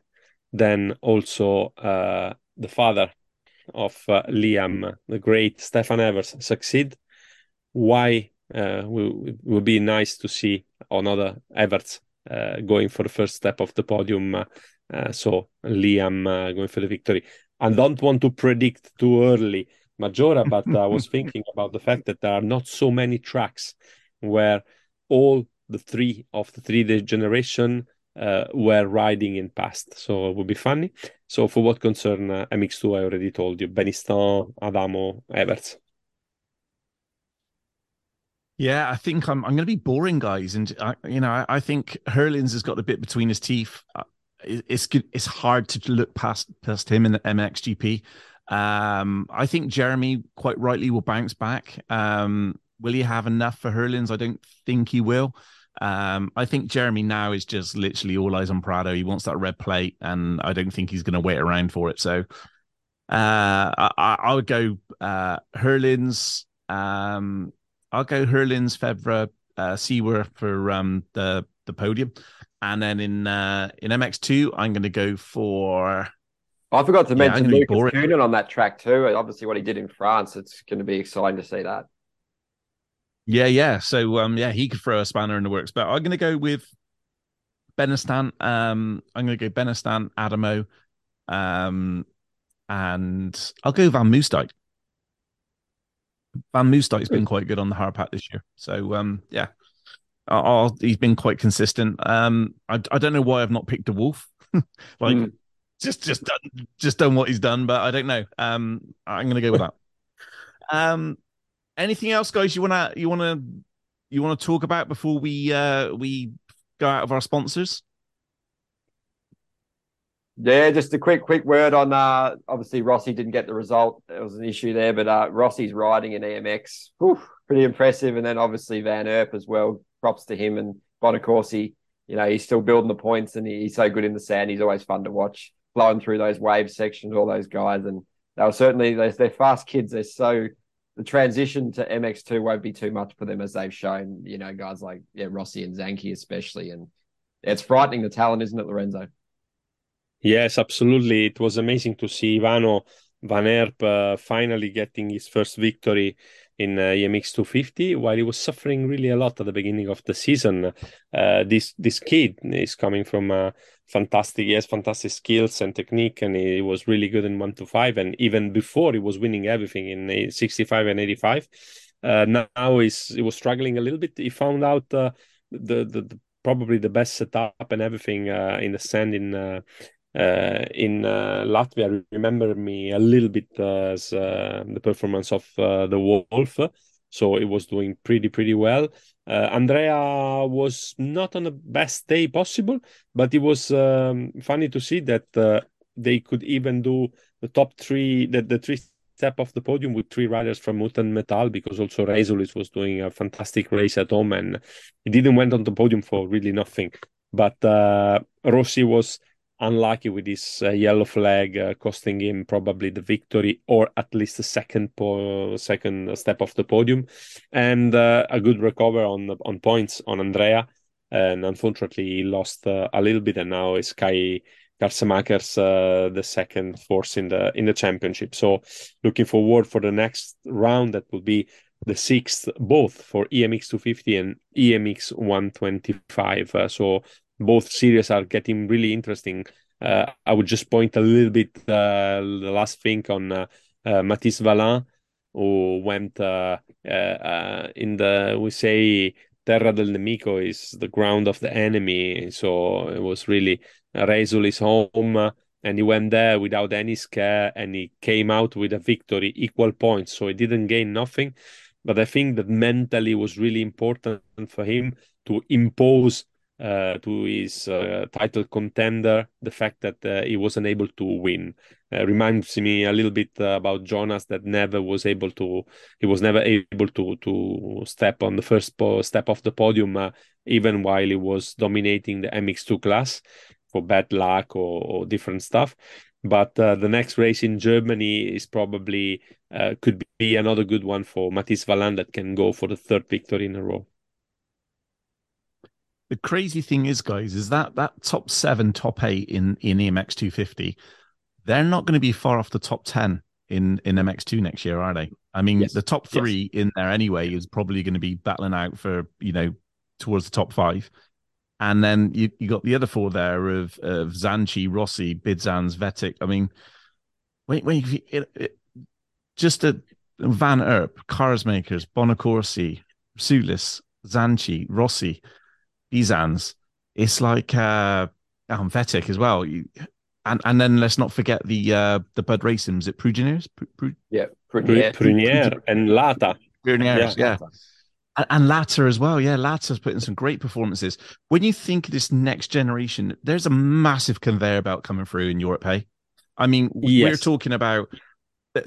You you know, we we you have to give um, you have to give some some some props to to Infront for putting this this structure together because every year we think you know okay next year is not going to be as good as this year and but this next generation of kids which are coming through just seem to be getting better and better and better. And when you look at emx 250 now i mean we, we, you know there's a top top 11 top 12 there who that that's you know when you start adding those 12 into mx2 and only two riders are, are aging out in mx2 suddenly MX2 is looking very deep next year. Yes, I totally agree. If, even if I still don't agree so much with the age rules, uh, how done today. Uh, I said this a uh, few times. Uh, I won't change my mind for the moment. Um, the, the, the structure goes well. There is just one point. I think they did the best job possible with the young categories, giving a good value to the Junior World Championship, to the EMX uh, 65 uh, and 85, uh, both European and World Championship, uh, to give the right value to the 125 European Championship and the EMX 250. Those two championship, uh, we were saying a couple of times ago, where you see, um, I mean, the top riders, uh, the top riders are all instructors that can easily be in MX2 uh, or MXGP for the way they are structured. So uh, th- this is something that we are really to consider. The work was done; it was done in the right way. Um, I, I still have to see what the academy brings uh, to the European Championship because there's another thing where they are working hard in the past, uh, and and it's really interesting. But uh, there is then, uh, I mean, a kind of EMX 125 is fantastic. EMX 250 is even better, probably sometime better than MX2 uh, because we saw the, the level is incredible. Riders uh, like the Lucas brothers came in, in into MX2, they're already able to win motos. Uh, but then at the end of it is a pyramid. A pyramid as a structure is smaller on the top, of course. So yeah. there are not so many places on top. So, what all those riders will do tomorrow while they arrive at the top and there is no place for everybody? With the rule of the 23 years old i'm just talking about this. To me the rule today has sense in 1 to 5 and in emx 250 but then it's time to maybe look at the rule of the this rule was perfect while the em the mxgp the uh, top category wasn't so uh, full of fantastic talents. Now, today, if we keep away the injuries, we have 20 top riders there. So it is packed already. So maybe few of those they can stay in MX2 for one or two more years, you know, and then decide to step up or not. But it's my opinion, it's my idea. But the base of the pyramids is working perfectly because it's a kind of factory that is baking out talents every year and is impressive. Yeah, I agree. I, I think I think the time is now. Even if they, even if they raised it to say, okay, we don't want to do, um, you know, anybody, um, you know, we don't want thirty year old guys riding um, MX2 bikes. I get that, but but 25, 26 would be um, a nice age because riders some, sometimes riders develop differently. Uh, we're all different humans, so I, I just think 25, 26 gives a chance for those riders to um to grow to to for their bodies to change and, and everything else. So um i think now's and and on that note in if they want to throw in a 25 uh 25 um uh level for mx2 and uh, let's throw in some some some uh some money as well. Let's let's get some yeah. prize money going let's get that contingency from the uh, from the manufacturers because there's nine million bouncing around in uh, in the outdoors for um, contingency. Yeah. And uh, yeah. I had a very I, I, can't say too much, but I had a very good conversation with a, a couple of people from from manufacturers in uh, in France, and um, and they agreed. They they they couldn't give me a reason as to why there's no contingency in Europe well, sorry, the World Championship. Because when you include yes. Indonesia, uh, the bike sales in Indonesia, the bike sales in Brazil, uh, in a it's World brilliant. Championship. Exactly. So why why haven't we got a nine million pound contingency from manufacturers to help support this next generation of riders coming through? mm I agree. I agreed completely. So on that bombshell, yeah, yeah. that's wrapped it up nicely for uh, for this week. Um, Ed, uh, great work as always. MX Vice is on fire, and I don't mean like a fire cell. I mean fire, as in it's it's going very very well. Um, what you've done since you've come in has been has been unbelievable. Um, credit where credit's due. It's it's it's incredible what you've done in, in where MX Vice is at the moment. Lorenzo, thank you so much for spending the time to come in to do these podcast shows. Um, really appreciate the support. You and JT have been absolutely brilliant for MX Vice this year, and um, we love having you on. We love uh, hearing from you, and not just us, but the audience loves hearing from you as well. Those little insights are just absolute gold nuggets. Um, huge thank you to our sponsors. Um, AS3 Performance Parts, the home of aftermarket motocross and enduro parts from hardware and protection parts, including skid plates and radiator braces, to performance cooling parts, including silicone radiator hoses, oversized impeller kits. AS3 also have a huge range of brake, clutch, and gear levers, all with different features and adjustability. Check them out online at www.as3performance.co.uk. Thank you, AS3. Thank you, Parts Unlimited. Thank you. Sorry, Parts Europe. I'm going all American on you now. I'm sorry about that, guys. Um, thank you very much uh, to Even Strokes. If you're looking for gear parts, get over to our sister website, evenstrokes.co.uk or evenstrokes.com. And uh, basically, the money you spend on there buying your parts and gear goes into running MX Vice. So, um, uh, big thanks to those. Huge thank you to uh, to Forum X um, for to fly. Uh, guys, appreciate your time. Um, and Lorenzo, have a great time in Germany. Sorry I'm not there, but I will see you um, in my return in Loket. It will be a pleasure. It was a pleasure to stay with you to uh, and Ed, of course. Uh, it was a fantastic time. We said about a lot, and there is uh, much more to say after Germany for sure. It will be so. looking forward to go there and to come back and uh, give you some uh, insight from uh, from Teutschenthal. Thanks again. Buonanotte. Ciao, Lorenzo. Ciao, or a good day, Ed. Thanks, mate. Cheers for having uh, having us on, and yeah, all the best for the weekend, lads. Boom. That's uh, MX Vice episode 129 uh, is done. We'll be back with 130 next week. And I think Lorenzo is keen to come back. So uh, we can hear all about Teutschenthal with Lorenzo next week. So uh, stay tuned and uh, have a great weekend, everyone.